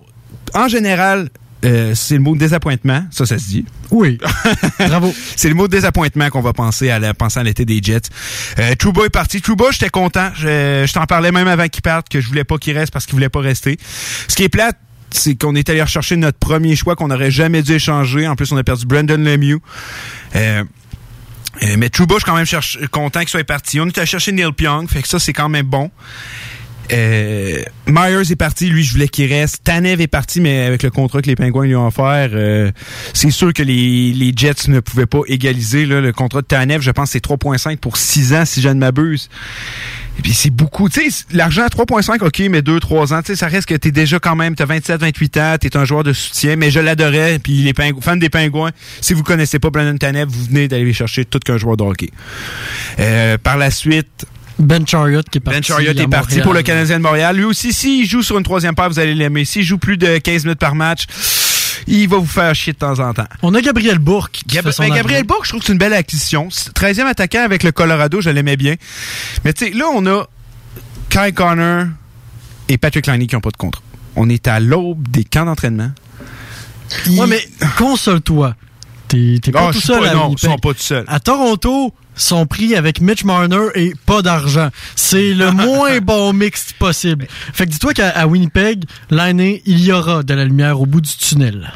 Ça, je suis d'accord avec toi, puis je suis content que tu en parles, mais en ce moment, c'est ça qui m'inquiète un peu. Kai Connor, je suis pas inquiet, je sais qu'il va signer. Mais Patrick Liney, c'est est-ce qu'il veut rester? Puis s'il veut pas rester, ben garde qu'il parte. Tu fais quoi? Je l'échange. Mais tu fais quoi? Je, je l'échange. Ouais, mais tu, tu l'échanges, OK. Euh, mais on n'est pas S'il sur la pas Xbox. On n'est pas sur la Xbox. Tu veux faire quoi? Il y a des équipes qui seraient prêtes à aller le chercher, j'en suis convaincu. Hey, t'as un potentiel marqueur de 50 buts, un gars qu'on comparait à Ovechkin. Dis-moi pas qu'il n'y a pas une équipe qui va pas être intéressée. Là. Son jeu défensif laisse à désirer. Ovi aussi en laissait pas mal à désirer. Oui, mais suis L'année, c'est pas Non, Ovi. ouais, ouais. Oui, je suis d'accord, son jeu. Puis on dirait que sa priorité, c'est Fortnite, puis pas la Ligue nationale. Mais Liney, son problème, c'est que c'est un kid. est-ce qu'on devrait Moi, communiquer avec les administrateurs de Fortnite? on, on coupe le compte à Patrick Liney. Mais, tu sais, moi, je pense qu'il y a. On va voir ce qui va se passer dans les, derniers, dans les prochains jours. Ça va se régler. Il y a plusieurs dossiers qui vont se régler euh, des RFA. J'ai hâte de voir. La saison arrive. Parce que là, la saison, là, on est, les camps d'entraînement, c'est la semaine prochaine. Puis nos joueurs sont pas signés les RFA. Là, imagine les fans des, des Bruins, euh, des Leafs, comme tu l'as dit, des Jets comme moi, de, plein, plein d'équipes. Il y a Pouille Harvey qui est en train de jouer puis qui a dit qu'il reviendrait pas. Là. Puis il produit depuis qu'il est là-bas. Donc, oui, ça fait mal de voir ça, mais ça fait partie du hockey. Puis j'espère que les Jets vont quand même connaître une bonne saison. Mais tu sais, genre, je, je chialais. Ah, il n'y a pas de place pour les jeunes, il n'y a pas de place pour les jeunes, il n'y a pas de place pour les jeunes. Là, il y en a. Roslovich, Appleton, Veselainen peuvent tout jouer. Sami Nikou aussi, un jeune défenseur prometteur. Là, il y a de la place. Mais il manque un défenseur à Winnipeg. C'est pas en attaque, ça me fait peur. Il manque un défenseur droitier. Donc, si quelqu'un connaît un défenseur droitier pas pire, appelez. J'ai déjà joué à défense dans le junior Non, B pendant quelques matchs. Sinon, Ben, mais... j'étais capable de me coucher à terre puis de bloquer des passes en deux contre un. Ah, ben, regarde, euh, Je pourrais aller, je pourrais aller à Winnipeg. ah, bloquer les passes, ben oui. Ben, moi, je suis prêt à juste être signé pour 100 000 par année. Ah, juste 100 000? Ouais, 100 000, deux volets, écoute. euh, puis ils peuvent me mettre septième défenseur, puis je vais, je vais arriver en... eh, J'ai un bon gabarit, là. Tu sais, je veux dire, aujourd'hui, Et, en 1999, Euh, Madame, à la- mesdames, et, me- mesdames, ouais, mesdames et messieurs à la, à la maison ou à la qui nous écoute, là, un bon gabarit, il doit faire 5 pieds 4, 5 pieds 5. 5 pieds 7, 125 livres. 120. Ah, c'est vrai que c'est un bon gabarit. Si au moins t'aurais le, le talent de Godrow, là, là, non. Qu'est-ce qu'il dit que je l'ai pas? On a déjà joué contre. Ben, justement, toi, t'as pas le talent de Dale Hunter. J'ai jamais dit que j'avais le talent de Hunter. Fait que les comptes sont réglés. Euh, mais pour vrai, la question, euh, que ça va peut-être te faire pleurer, mais j'espère que tu verseras pas trop de larmes. De toute façon, il y a une boîte de mouchoirs à côté de toi. Ah, juste à côté de moi, je vais te la lancer. Ouais. Si Lainé et Connor ne sont pas de retour, est-ce que c'est une catastrophe pour une équipe qui prétendait à la Coupe Stanley Ouais, dans les dernières séries éliminatoires? que Liney et Connor soient là en ce moment, c'est même plus une équipe prétendante pour la Coupe Stanley. Pas en ce moment. Je te parle pas dans deux ans, mais en ce moment, non. J'ai jamais ça- dit qu'ils allaient l'être- cette année. J'ai juste dit, est-ce que c'est encore plus une catastrophe? Ben oui, les deux sont pas là, c'est sûr que c'est une catastrophe. Non, je suis content, deux de mes meilleurs joueurs ne sont pas là. Parce que là, on est pogné avec une gang de jeunes. Oui, t'en as nommé, ah, Samir Nico, il est super bon. Mais il commence. ouais, c'est vrai. Puis là, t'as quand même Patrick Laine qui en est sa, sa quatrième saison. Quatri- ça va être sa quatrième saison. Puis Carl Connor, qui est un autre jeune qui est à peu près à ça, sa quatrième saison. Troisième. Non. Oui. Oui. Oui, effectivement. T'as, t'as raison.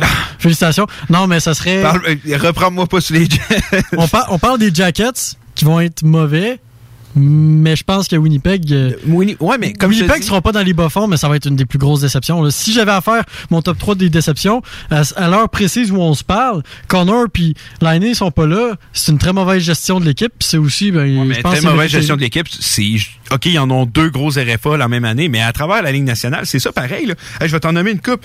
Besser, Connor, Liney, McEvoy, Puyarvi, Ketchuk, Point, Carlo Wierenski, Fiala, Rantanen, Konechny, Marner, Provorov. Pas mal d'équipes qui sont incompétentes en ce moment. Non, en ce moment, c'est puis d'après moi, on va en voir de plus en plus ça, des beaucoup d'RFA. C'est vrai, on n'en voyait pas il y a 10 ans. ben, on en voyait, mais pas autant que ça. Là, cette année, c'est incroyable comment. Je te jure que les poules, là, moi, mon pool, là, j'ai hâte de le faire. Puis en ce moment, est-ce que j'ose prendre un de ces? Non, je sais même pas comment il va coûter. On est loin, euh, on est loin de l'époque où euh, Steve Eiserman a joué pour Détroit toute sa carrière, ainsi que Joe Sakic, Mario Lemieux. Là, c'est rendu que les gars commencent à faire, hey, euh, je check la NFL là, puis euh, Antonio Brown veut pas jouer parce qu'il y a un casque qui est pas réglementaire. Et moi, je vais, je vais demander de l'argent, puis euh, je suis prêt à manquer le début de la saison parce que je suis une grosse vedette, puis je vais jouer à Fortnite pendant ce temps-là, puis on va bien voir ce qui va se passer. Je sais pas si tu as vu passer l'histoire sur euh, Balcourbe, le, la page Facebook euh, euh, de Ben, en- humoristique de RDS. Il y en a qui passent là-dessus. Là. Ben oui, ben, Sois un petit peu plus précis. euh, je vais te la dire. si, tu, si tu me laisses le temps de te la compter, l'histoire, moi te la compter.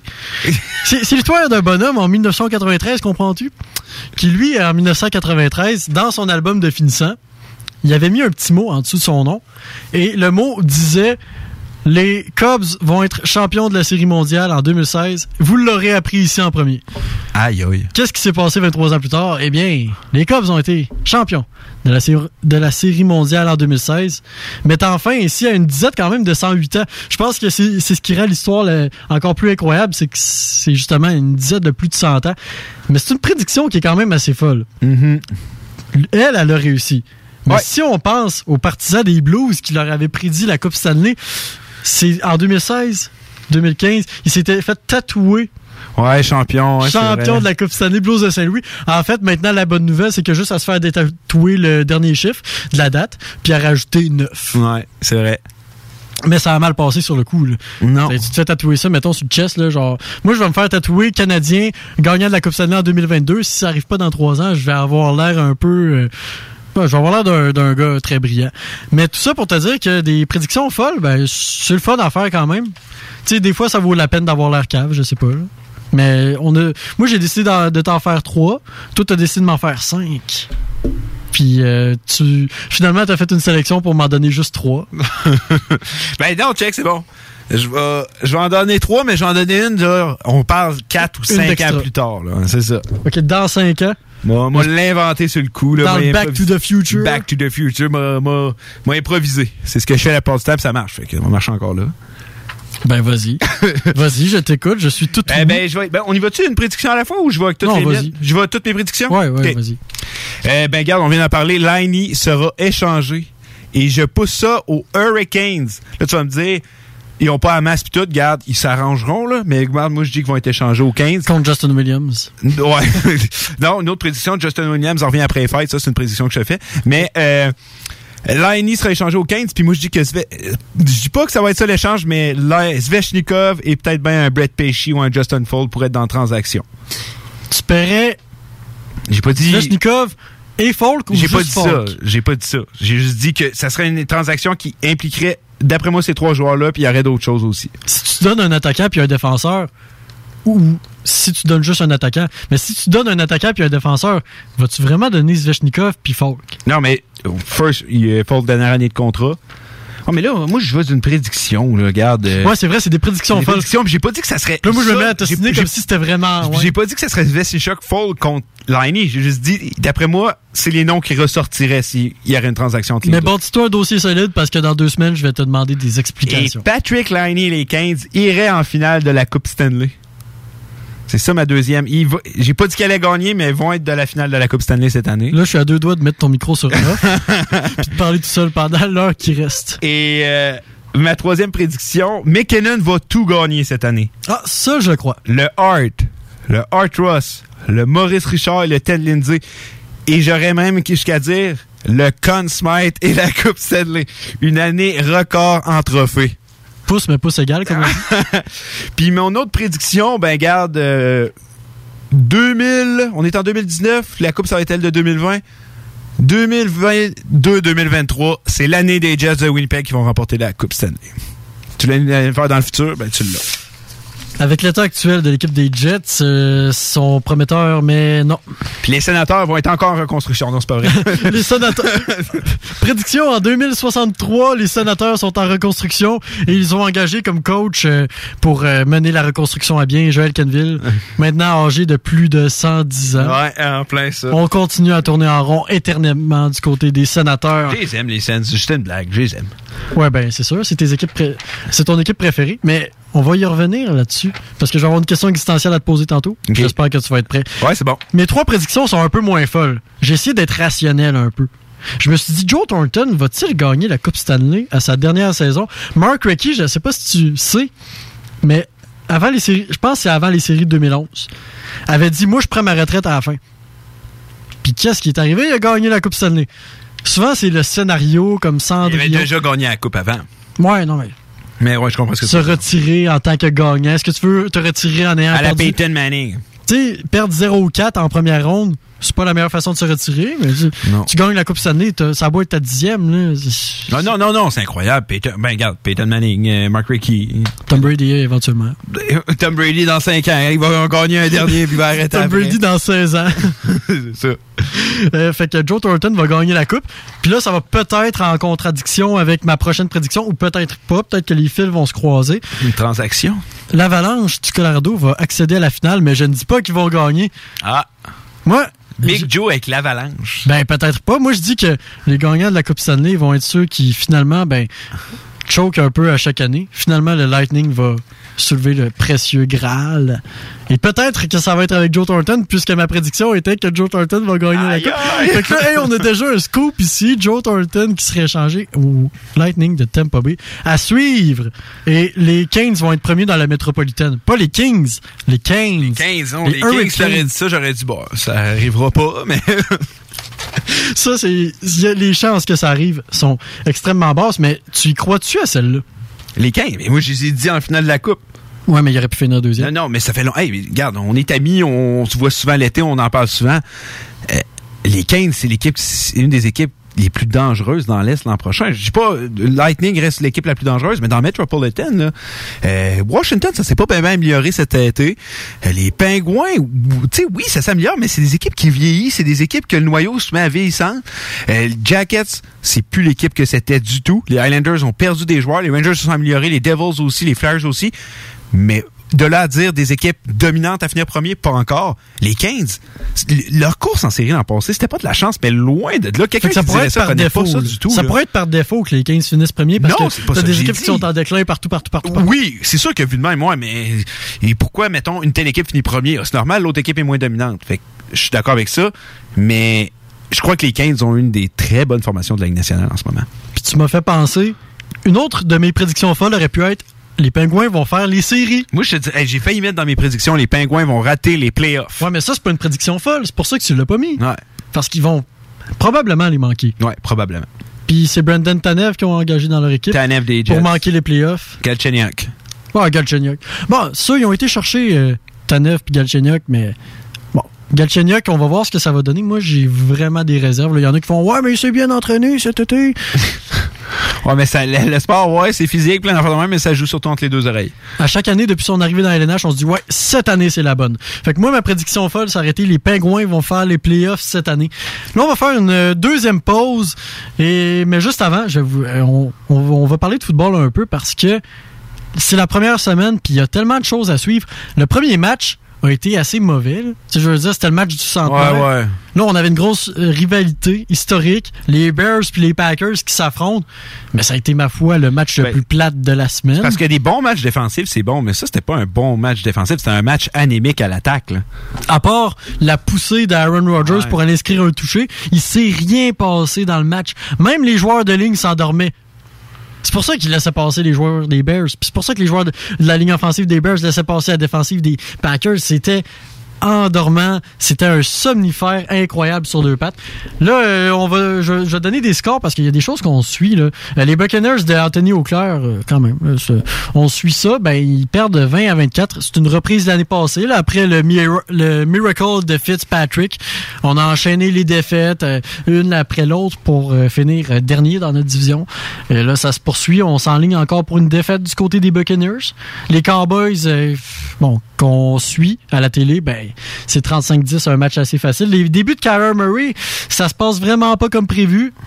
En ce moment, c'est 24 à 6. C'est Murray qui, euh, si tu peux euh, me chercher les stats, là, pendant que je continue à donner euh, les Ouais, scores. On a les matchs qui sont terminés. Les Eagles, comme j'ai dit tantôt dans le Chico Show, ont gagné 32 à 27 suite à une remontée fantastique de la part de Carson Wentz, mais surtout du MVP de la journée, de Sean Jackson, back from Tampa Bay.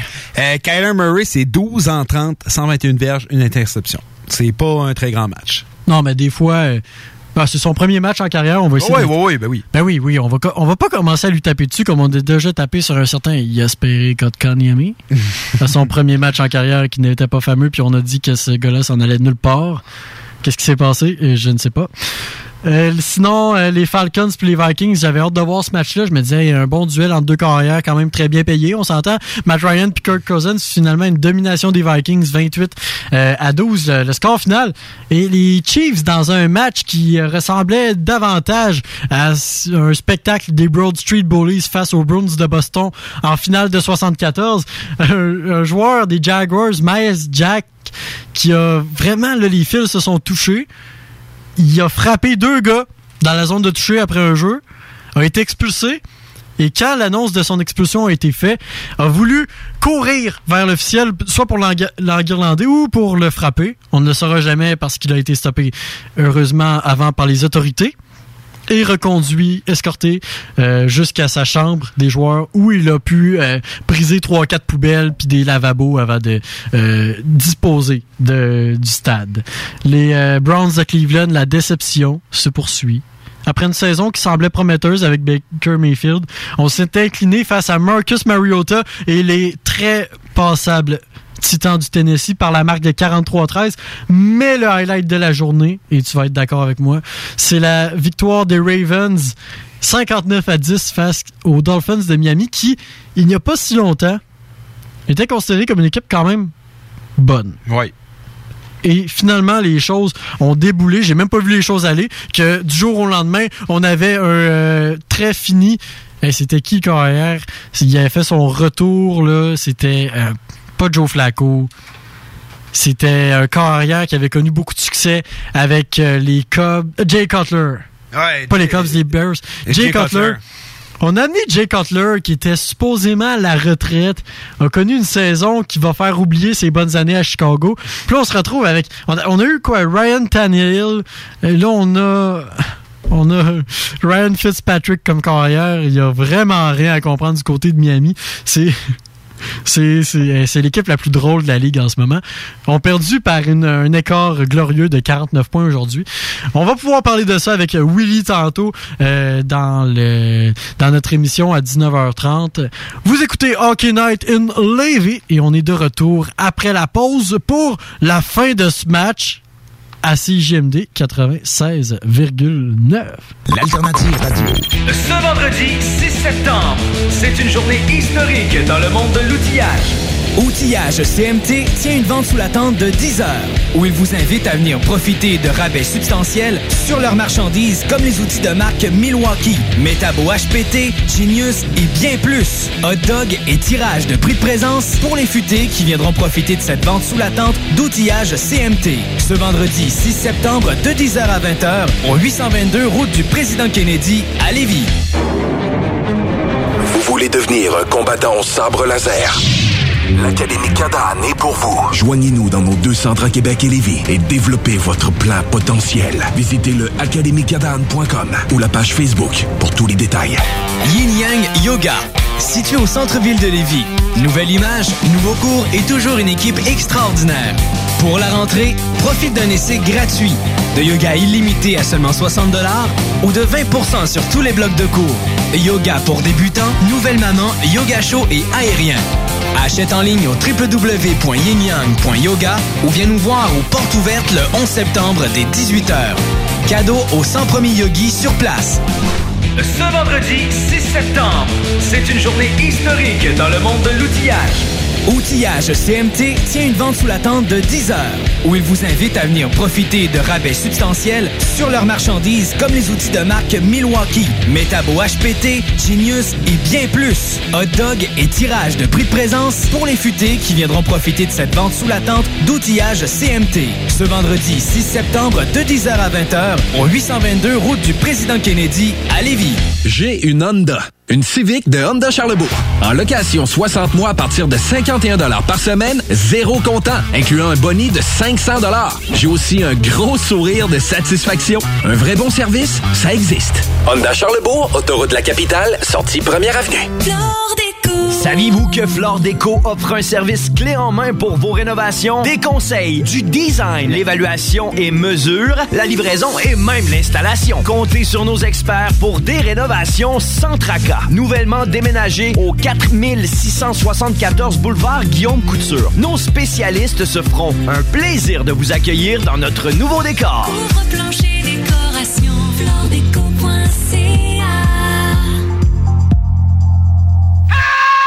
Pour écouter un bon film, rien n'équivaut au cinéma Lido et des chutes. Propriété de Sylvain Gilbert, un gars de la région qui redonne énormément à sa communauté. On ne recule devant rien pour vous donner la meilleure expérience possible. Pourquoi aller se corder comme des sardines ailleurs? Il y a des gens de Québec qui traversent juste pour ça. Le cinéma Lido et des chutes, c'est là qu'on se fait notre cinéma, pas ailleurs. Visitez le ciné-détente pour les horaires, les spéciaux, les offres corporatives et bien plus. Cinéma Lido et des chutes, le cinéma à son meilleur. Vous avez besoin d'une salle pour organiser un événement, une conférence, un banquet ou simplement un party mémorable. Le complexe de glace Onco de Lévis a tout ce qu'il faut. Évidemment, vous connaissez déjà la qualité de leur installation sportive, mais le complexe de glace Onco a tellement plus à offrir. Le de glace Onco, plus complexe qu'on pense. Complexedeglace.com 96.9 L'alternative radio. Ma vie en parallèle, c'est pas pareil. Pas du genre à flotter dans le sens du poil pour comprendre le pareil. The Alternative Radio Station 96.9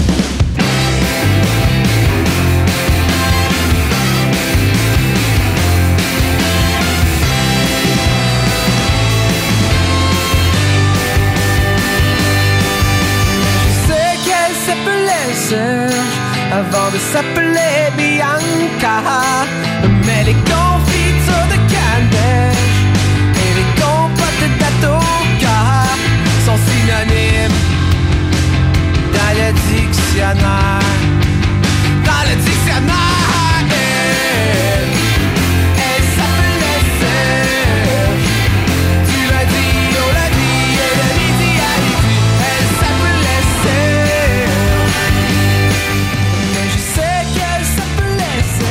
Très bonne chanson. Est-ce que tu te demandes pourquoi j'ai décidé de faire jouer cette euh, chanson? Euh, ouais, je me le demande. Ben, premièrement, parce qu'on s'entend que les trois accords sont un groupe euh, québécois légendaire. tu seras d'accord sur ce point. Ouais, je te l'accorde. J'imagine que tu vas être d'accord, j'avais même pas te poser la question.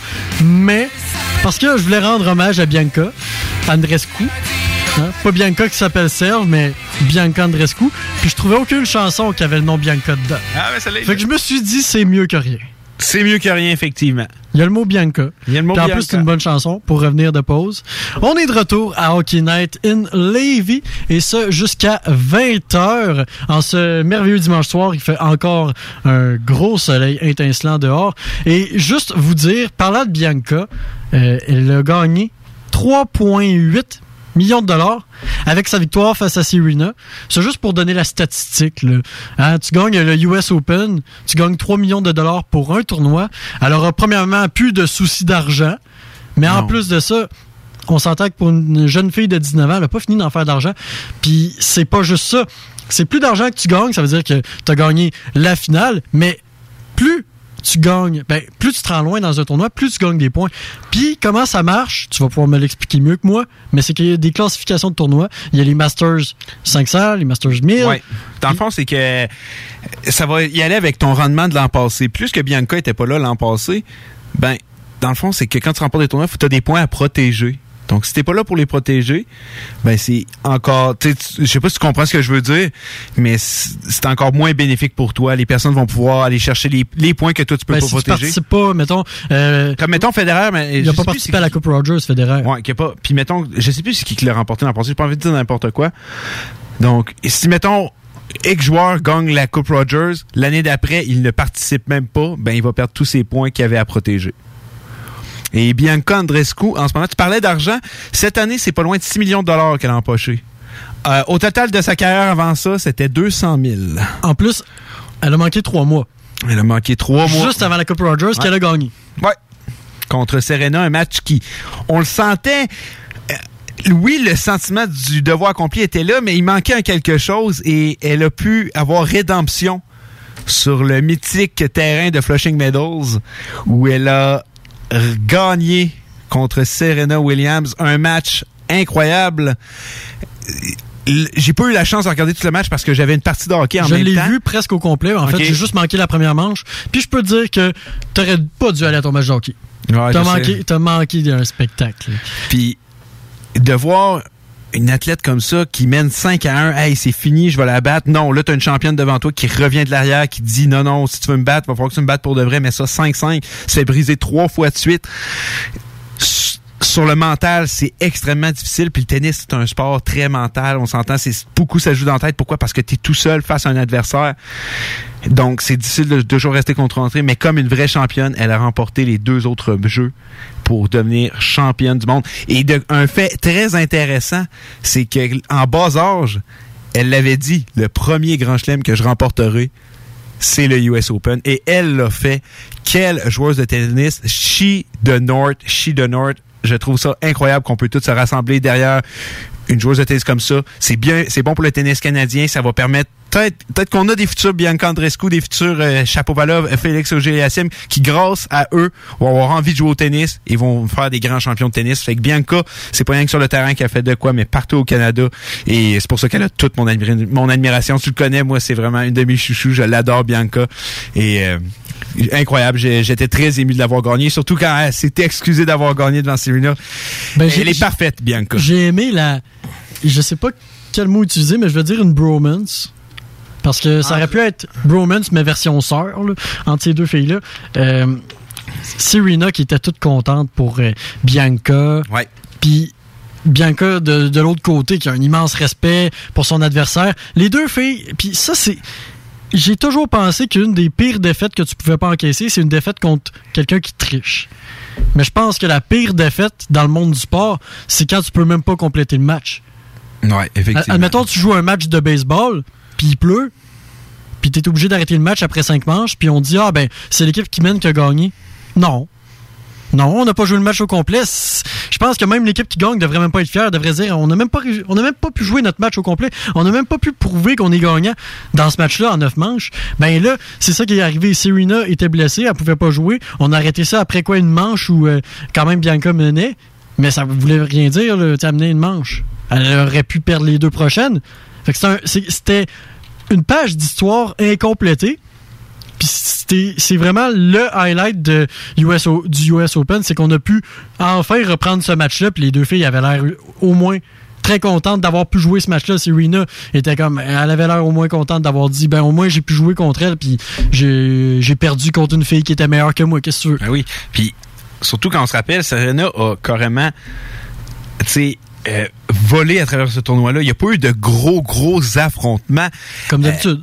c'est carrément ça. On se rappelle, elle a battu Elina Svitolina. Je crois que c'est 6-3, 6-1. Euh, un match très expéditif qui a même pas, du- je pense qu'il a duré 1 heure et 10 minutes. Et là, t'arrives devant une fille qui en a rushé, qui a eu euh, pas le- parce qu'on sait qu'à Flushing Meadows, l'horaire de tournoi est difficile, on peut jouer très tard et recommencer pas nécessairement très tard le lendemain.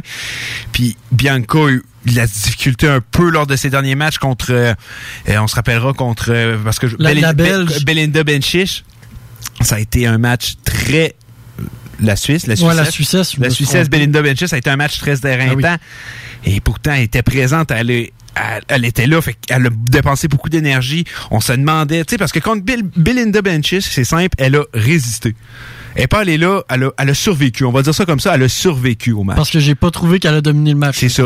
Mais contre Serena, tu pouvais pas arriver là puis dire oh le, je vais survivre. Non non, Serena elle, elle- elle va te démolir si tu essayes de survivre. Il fallait qu'elle la batte et c'est ce qu'elle a fait. Elle a attaqué, elle a joué de ruse. Ouais. Puis c'est l'attaque sont forts aussi. Elle fait beaucoup d'amortis. Elle peut, elle peut tout faire. Elle fait beaucoup d'amortis. Elle surprend souvent Ouais. ses adversaires comme ça. Mais contre Benchich, ça n'avait pas été exactement Non. ça. Elle, elle avait les réponses. Puis elle courait vite. Puis elle-même était capable de passer des petits tours de passe-passe à, Andrescu. Puis là, on croyait vraiment que c'était fini à ce moment-là. Fait que c'est exactement ce que tu disais. Là. On sentait qu'elle survivait en demi-finale. Puis même l'autre match d'avant, ça n'avait pas été le plus grand spectacle de l'histoire. Honnêtement, Non. je te dirais, c'est pas son plus grand tournoi, mais en même temps, c'est un, de ses parcours les plus impressionnants. Oui, ben c'est pas le plus impressionnant. De la façon peut-être du jeu du tennis, oui, on l'a vu déjà être plus dominante, mais et la fille, t'as-tu idée comment Bianca devait être fatiguée? Et pourtant elle revenait, réussissait à gagner. C'est ça que moi je trouve impressionnant parce que tu le voyais que c'était un tournoi très euh, éreintant pour elle, qu'elle elle a tout donné. Puis moi c'est de cette façon-là que je trouve ça très impressionnant. Mais effectivement, c'est pas essayer ses matchs les plus dominants nécessairement. Fait qu'on va pouvoir continuer à, su- à suivre ça. Puis demain, on va savoir c'est quoi son nouveau classement. Il est cinquième, cinquième. Cinquième. Cinquième. Cinquième maintenant on sait parce que ça on parlait de quatrième, cinquième si jamais elle gagnait. cinquième. Fait que là maintenant on sait c'est cinquième au monde pour une canadienne. Et je te le jure, cette année, ça m'étonnerait qu'on la, re- qu'on la voie finir premier, mais je pense que 2020, début 2020, elle va être numéro un au monde. Ça, j'en suis convaincu. Vous l'aurez entendu sur les ondes de CGM.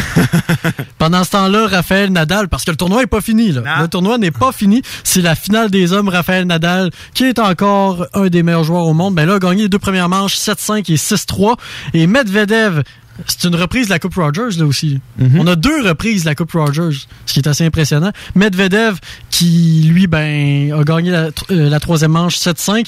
Et c'est en ce moment 40 à 15 dans le premier jeu de la quatrième manche. On va continuer à, su- à suivre ça jusqu'à la fin du match. Et puis, euh, tu sais, là, j'ai constaté que tu es une... euh, une. Que Tu- je suis tu- une tu es- Tu es une partisane. non, tu es, une- tu es un fan de Bianca. Mais est-ce que ça t'arrive de chialer des fois contre Bianca? Est-ce que ça t'arrive de vraiment être fâché? Oui, ouais, ça m'a- ça m'arrive, mais je- mettons dans les. Le hockey, c'est là que ça va être le pire, là, ça je te cacherai pas. Mais, tu sais, je- des fois, je les regarde puis je dis, c'est des athlètes, je sais que c'est dur ce qu'ils sont en train de faire. Des fois, je me dis, ah, pourquoi elle a pas fait ça? Mais dans, au final, elle doit le savoir plus que moi. Mais oui, ça m'arrive des fois de me fâcher après mes, euh, les athlètes que j'aime bien. Est-ce que des fois... euh, Mais de chialer inutilement puis de dire, ah, elle est pas bonne, elle a pas fait ça, pas fait ça, non. Ça, pas dans ce genre-là. Je sais pas si tu vois ce que je veux dire. Est-ce que tu te dis partisan d'une équipe des fois, mais tu te rends compte que non, euh, je chiale tout le temps. Ah non, euh, L'année est pas signé, les Jets sont des irresponsables. Oh non, hey, sérieux, le Buck, là, quel arrêt de marde. euh, pas, euh, pas quel arrêt, mais quel but de marde. Oh non, hey, pourquoi t'as fait un revirement? Hey, voyons. Est-ce que t'es tout le temps en train de chialer contre une équipe? Ben pas dans- pas comme ça, honnêtement. Puis j'en regarde, j'en nommerai pas, mais j'en connais du monde qui sont comme ça. Puis qui chialent, puis des fois je suis genre là, pourquoi tu chiales? Mais mettons que mon équipe se présente pas. Là, je vais tilter en maudit. là, ça se peut que je devienne un peu fou, là, mais. Parce que j'ai un ami, tu sais, je veux pas le nommer. J'ai un ami qui, lui, euh, appelons euh, Steven. Ouais. Ouais. Steven aime le Canadien, mais Steven est toujours en train de chialer contre le Canadien. Tout ce que le Canadien fait, c'est mauvais. C'est, c'est de la pourriture. Et quand le Canadien gagne, c'est pratiquement de la chance. Mais quand, le Mais c'est un fan. mais quand le Canadien perd, ah là, il mérite. C'est la pire équipe sur Terre. Bergevin, c'est pas. euh, c'est, c'est- c'est- Bergevin, il sait pas compter, il sait pas lire. euh, c'est un illettré. Ah, puis Julien, euh, il est rendu sénile, il a quoi, 60 ans? Il est plus capable de coacher dans la Ligue nationale. C'est ça son problème, mon ami, qui s'appelle Steven, qui est pas moi du tout. non, mais est-ce qu'on peut se dire fan d'une équipe si on est tout le temps en train de chialer? Non. Non. Mais, mais pourquoi est-ce Ouais, mais qu'on- ça dépend comment tu chiales. Oui, mais si t'es tout le temps en train de dire ah, cette équipe-là est mauvaise, est-ce que si tu vis dans le négativisme, si cette Moi, je équipe-là te je- fait moi, je- sentir mal, Moi, je pense que je, je suis trop positif. Ça doit être pour ça. Je chiale contre mes. De quoi? J'ai ton visage. ben, je- ça, excuse, ça m'a surpris un peu. J'ai, pff, j'encaisse Je le veux fait. chercher ça là. là. Ouais, toi positif. Eh ben, je trouve, me trouve, tu me trouves négatif. Ben, des fois. euh, Donne-moi un exemple. Ben, on n'a qu'à penser aux deux premiers matchs de la série entre les Blues et les Jets. euh, Ouais. L'émotion était dans le tapis. Ouais, mais oui, mais à la fin des matchs, c'est là, ils vont les remporter. Les deux autres d'après, ils l'ont fait. Ouais, mais ça, c'était désespéré parce que tu disais, ben voyons donc, ils sont mauvais. Mais là, euh, pourquoi ils ont pas gagné? tu sais? Puis là, tu essaies de te convaincre qu'ils allaient réussir à faire de quoi. Mais c'était pas du positivisme. C'était une prière que tu, que tu Mais, mais lançais. j'ai pas, j'ai pas les mêmes souvenirs de ça. Ben. C'est peut-être. Moi, j'ai souvenir de dire Jordan Bennington, je l'ai, il a volé le match. Moi, c'est là les souvenirs que j'ai. Puis d'être fâché de dire ils vont venir gagner à Saint-Louis. Moi, c'est ça, mais peut-être bien que je me trompe. Peut-être bien que je suis plus. Je vais, je vais plus porter attention. Ou peut-être que c'est toi qui as raison. Ouais. C'est juste moi qui est vraiment négatif parce que, ça. pour vrai, est-ce qu'on est fan d'une équipe si on est tout le temps en train de chialer? Je, je sais pas. Comment t'es, comment t'es devenu. Comment on devient fan d'une équipe, hein? C'est ça que je me demande. Tu sais, euh, dans le cas des Blackhawks, ils ont commencé à devenir bons en 2008. Il y avait Joel Kenville qui est arrivé comme coach. Il y avait Patrick Kane. Patrick Kane, je trouvais, waouh, ouais, il a tellement des bonnes mains, là. C'est là, je parlais avec ma voix d'enfant, là. J'ai- Ouais. J'avais 9 ans, euh, de 10 ans à l'époque. Il a tellement des bonnes mains, là. Puis là, hey, Jonathan Taves, coudonc, c'était un bon capitaine. Duncan Keith, quel défenseur rapide et qui fait des bonnes passes, là, sur la palette. C'est pour ça que t'es devenu un fan. Oui, parce que je trouvais que c'est une équipe excellente qui était belle à voir jouer. Et cette année-là, ils sont rendus en troisième ronde contre Détroit. On gagné ensuite de ça trois Coupes Stanley. Je m'étais pas trompé. J'avais choisi le bon camp. Ouais, t'avais choisi le bon camp. Mais c'est ça, c'est quand t'as choisi. Moi, je pense qu'il faut que t'as choisi avant qu'elle gagne la Coupe Stanley. Mais si t'as un Sinon, truc- t'es un Ben Wagon puis t'as aucune crédibilité. C'est ça. Mais si t'as un truc pour faire aimer une équipe là, de hockey, là, tu me le donneras. Là. Ben, Parce je- que là, moi, j'essaye d'initier ma copine à ça. Puis je veux qu'elle aille son équipe à elle. Puis je veux pas que ce soit le Canadien. Je veux rien savoir. Je veux que ce soit une autre équipe. Puis Je le seul. que mo- l- la façon d'aimer une équipe, ça part de son épopée. Ça doit être pour ça que je suis devenu fan du Canadien, mais que je suis tout le temps en train de dire sur le Canadien. hey, je pense que la dernière fois que j'ai trouvé des qualités au Canadien, à part sur Brendan Gallagher, là, la dernière fois que j'ai trouvé des qualités sur le Canadien, c'était en 2008. Quand ils ont gagné, euh, quand ils ont gagné le titre de division. Euh, pas de division, de conférence, qui ont fini premier dans l'Est. Ouais. Dernière fois que j'ai trouvé de quoi de bon au Canadien. Sinon, je chiale tout le temps. À part sur Brendan Gallagher, qui est un joueur exceptionnel, disons-le, soit dit en passant. Ah, puis chez Weber. Chez Weber. Chez Weber. Chez Weber, c'est juste parce que j'étais content que Subban soit parti. j'étais comme, chez Weber, Mais quel gros ça, ça défenseur vient- rapide. Ça vient des épopées puis des moments que tu vives. Mais oui. Ben, c'est ça. Fait que check le moyen que j'ai trouvé. Là. Si tu veux qu'elle aime les Jets, dis-y, tout ça a commencé en 2011. Ouais, je compte tout ça. Quand l'équipe d'Atlanta a déménagé. Par la suite, l'équipe a manqué les séries genre cinq fois à leurs six premières saisons. Là-dessus, ils ont été pas mal dans le bas du classement une coupe de fois. Ils ont eu des joueurs glorieux comme Oli Yokinen en fin de carrière. Pas mal sûr que si je fais ça, elle va juste pas m'écouter. Non, le seul moyen Ben, c'est ça l'histoire des Jets. Moi, je sais que c'est ça, mais elle, elle va s'en, elle va s'en foutre. Ben, la seule moyen que j'ai trouvé à date, c'est que j'ai dit, je t'amène à Ottawa une semaine de temps. J'ai eu des activités pis tout, mais c'est. On va voir dire? trois games de hockey puis c'est du lavage de cerveau. Les sénateurs ont fait partie des meilleures équipes dans Non. l'Est de 1997 à 2004. Chaque fois, ils ont perdu en première ou deuxième ronde. Donc, je vais y faire tomber amoureux de la ville. Tu lui fais faire plein d'affaires, puis le soir, game de hockey, game de hockey, game de hockey, puis lavage de cerveau. Pendant qu'elle dort, ben, tu lui des noms de joueurs. Non, mais comment tu fais? Ben, tu lui souffles des noms de joueurs dans l'oreille, comme ça, elle va se réveiller, puis elle va être là. Elle va te dire, ouais, euh, Jean-Gabriel Pajot, il est pas pire, tout. Je sais pas d'où je retiens ça, mais. toi, tu vas te mettre sur le bord de son oreiller la nuit, puis tu vas faire. Tu vas faire. Jean-Gabriel Pajot. Craig Patterson. Côté Goloubet. Ben, c'est quand même ça. Là, après ça, ça va arriver. Chris Turney. Sense Nation, Sense Nation. Chris Turney, quel joueur de troisième. Mais euh, c'est mon plan. Ça va être beau à voir. Ah oui, ça va être magnifique. Elle va se lever le matin. Wow, Chris Turney, là, je l'ai jamais vu jouer, mais quel joueur de troisième. Puis tu vas avoir gagné ton pari. Puis, mais par exemple, tu sais, dans le cas des sénateurs, c'est pas la bonne manière de leur dire que, de dire que les sénateurs ont choqué contre les Ducks d'Anaheim en 2007. C'est pas la meilleure façon non plus de dire que Patrick Lalime était un gardien décevant en série. Non, ça, regarde, elle a pas le Hey, inquiète-toi pas, si elle devient fan des Saints, elle va avoir le temps d'être déçue plus qu'une fois. Vite de même, avant qu'on aille en pause, c'est quoi le truc? Parce que je veux dire, c'est pas tout le monde qui va se lever la nuit pour aller susurrer euh, Max Pacioretty est vraiment bon à Vegas. dans l'oreille de sa blonde. Ou encore, hey, tu dis à ton Je meilleur ami, qu'on serait étonné du nombre de gars qui doivent le faire. mettons, euh, ton meilleur ami, il dort sur le divan, là, puis là, tu t'en vas lui dire, euh, Price a fait un pélaré ce soir. ça sonne un peu louche, là. La, la scène est pas mal plus louche que si tu susurres à l'oreille de ta blonde. Jean-Gabriel Pajot a vraiment été exceptionnel en 2013 qui a fait un tour du chapeau contre le Canadien. non, fait que c'est ça, je veux dire, quel truc qu'on peut avoir pour aimer une équipe? Faire aimer une équipe à quelqu'un ou aimer une équipe. Mais je pense que c'est. euh, Regarde, on, on compte bien des jokes pis tout. Ben, sais, des jokes. on verra, là, mais. c'est pas, pas en tout ce que je compte faire, mais. euh, euh, non, pour de vrai. Je pense que c'est vraiment avec le feeling, vivre des émotions, puis euh, c'est carrément ça. Moi, le- les Sens, pourquoi je les aime? Parce que c'est l'équipe du Canada, puis j'ai vécu des fortes émotions avec eux quand j'étais plus jeune, puis c'est pour ça que je les aime. Les Jets aussi, les Capitals, toutes ces équipes-là. Colorado, c'est mon équipe d'enfants. Fait que non, je pense que c'est une affaire de feeling, puis... euh, aussi simple que ça, mais c'est vrai, des fois, on aimait une équipe, puis maintenant, on se met à en en aimer une autre. Puis c'est comme ça. Puis est-ce que les bandwa- bandwagon ont le, fans ont leur raison d'être ou c'est tout simplement Bon, ça fait vendre ont Ben, ils, ils font en sorte que les, les, les équipes, la, la ligue reste en santé. On s'entend, les Raptors, ils ont dû en vendre en maudit des, euh, des gilets puis tout ça. Puis est-ce qu'il y en avait des bandwagon là-dedans?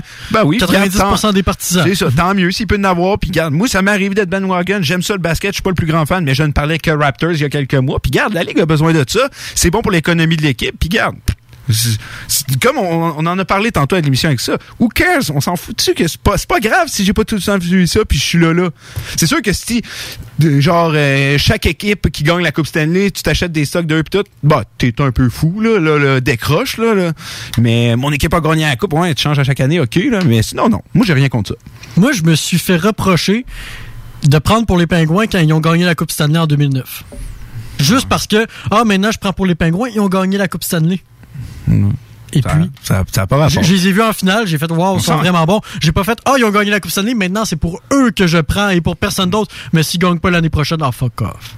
Non, c'est. Je les ai vus en finale. Crosby est un capitaine incroyable. Maxime Talbot a du cœur au ventre. Bon, voilà.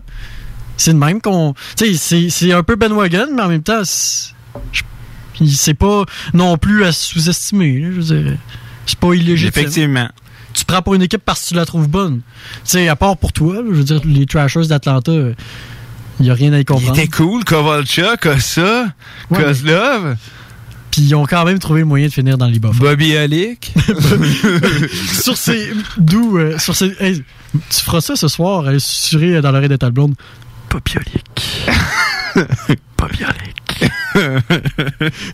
on s'en va en pause et au retour, on va parler football. Alors qu'on est à quelques minutes du début du Sunday night opposant deux des meilleures équipes de la NFL, les Steelers et les Pats. Fait qu'on vous revient euh, dans quelques minutes. On va parler de ça dans Hockey Night in Levy à CGMD 96.9. Hey, what's up, c'est vieux chum de brosse. Vous écoutez 96.9 CJMD, Lévis, l'alternative radio, les towns. J'ai une Honda, un CRV de Honda Charlebourg. Loué 60 mois à partir de 79 par semaine, zéro comptant. J'ai un boni de 750 pièces et un gros sourire de satisfaction. Un vrai bon service, ça existe. Honda Charlebourg, autoroute de la capitale, sortie première avenue. Le Festival de cinéma de la Ville de Québec est de retour du 12 au 21 septembre. Votre popcorn sous la main, vivez 10 jours de festivités remplies de bons vieux classiques, de comédies incontournables, de drames émouvants, de suspense enivrant, de tout. Ajoutez-y quelques parties, des vedettes, des cocktails et des tapis rouges. Vous aurez alors la recette parfaite digne d'un grand festival. Pour plus d'informations, rendez-vous sur fcvq.ca. Présenté par Québecor, alimenté par Resto Plaisir et invité par le Concorde. Pour prendre soin de ma boule de poil, je fais appel au salon de toilettage Animal Look. Ils utilisent des produits traitants naturels et bio. Les services offerts sont dans le respect et sans contention. Ils offrent aussi un service de navette, la tonte de chat à domicile, le traitement de la mue, la désensibilisation et bien plus. Comptez sur Sabrina Bellé pour que le toilettage de votre animal soit une expérience positive. Animal Look, 355 chemin Ville-Marie à Beaumont, 418 838 30 32. Vous voulez devenir un combattant au sabre laser? L'Académie Cadane est pour vous. Joignez-nous dans nos deux centres à Québec et Lévis et développez votre plein potentiel. Visitez le académiecadane.com ou la page Facebook pour tous les détails. Tu veux changer de style, regarnir ta garde-robe, t'es tanné de ton décor, t'as envie de nouveau. La ressourcerie t'offre une panoplie de vêtements, meubles, décorations. Viens visiter notre deuxième succursale située au 404 rue Taniata. 404 rue Taniata. En plus d'économiser, tu aides la planète en donnant une seconde vie à différents types d'articles. Il suffit d'une visite pour que tu sois charmé. La ressourcerie, tout au même endroit et au meilleur prix. Votre journal de Lévis vous suit partout. Soyez informés des nombreuses activités qui se tiennent dans notre grande ville grâce à notre édition papier, disponible dans votre Publisac ou notre édition numérique, disponible sur votre tablette ou votre cellulaire grâce à l'application Mon Journal Local. Restez informés et suivez votre actualité locale au quotidien au journaldelévis.com, sur notre page Facebook ou sur notre fil Twitter. Yin Yang Yoga, situé au centre-ville de Lévis. Nouvelle image, nouveau cours et toujours une équipe extraordinaire. Pour la rentrée, profite d'un essai gratuit, de yoga illimité à seulement 60 ou de 20% sur tous les blocs de cours. Yoga pour débutants, nouvelle maman, yoga chaud et aérien. Achète en ligne au www.yinyang.yoga ou viens nous voir aux portes ouvertes le 11 septembre dès 18h. Cadeau aux 100 premiers yogis sur place. CJMD 96.9 Lévis. L'alternative radio. Talk, rock and hip-hop. Contact balance, everything. It's just, it's such a great run. We saw Malcolm Brown with a real good.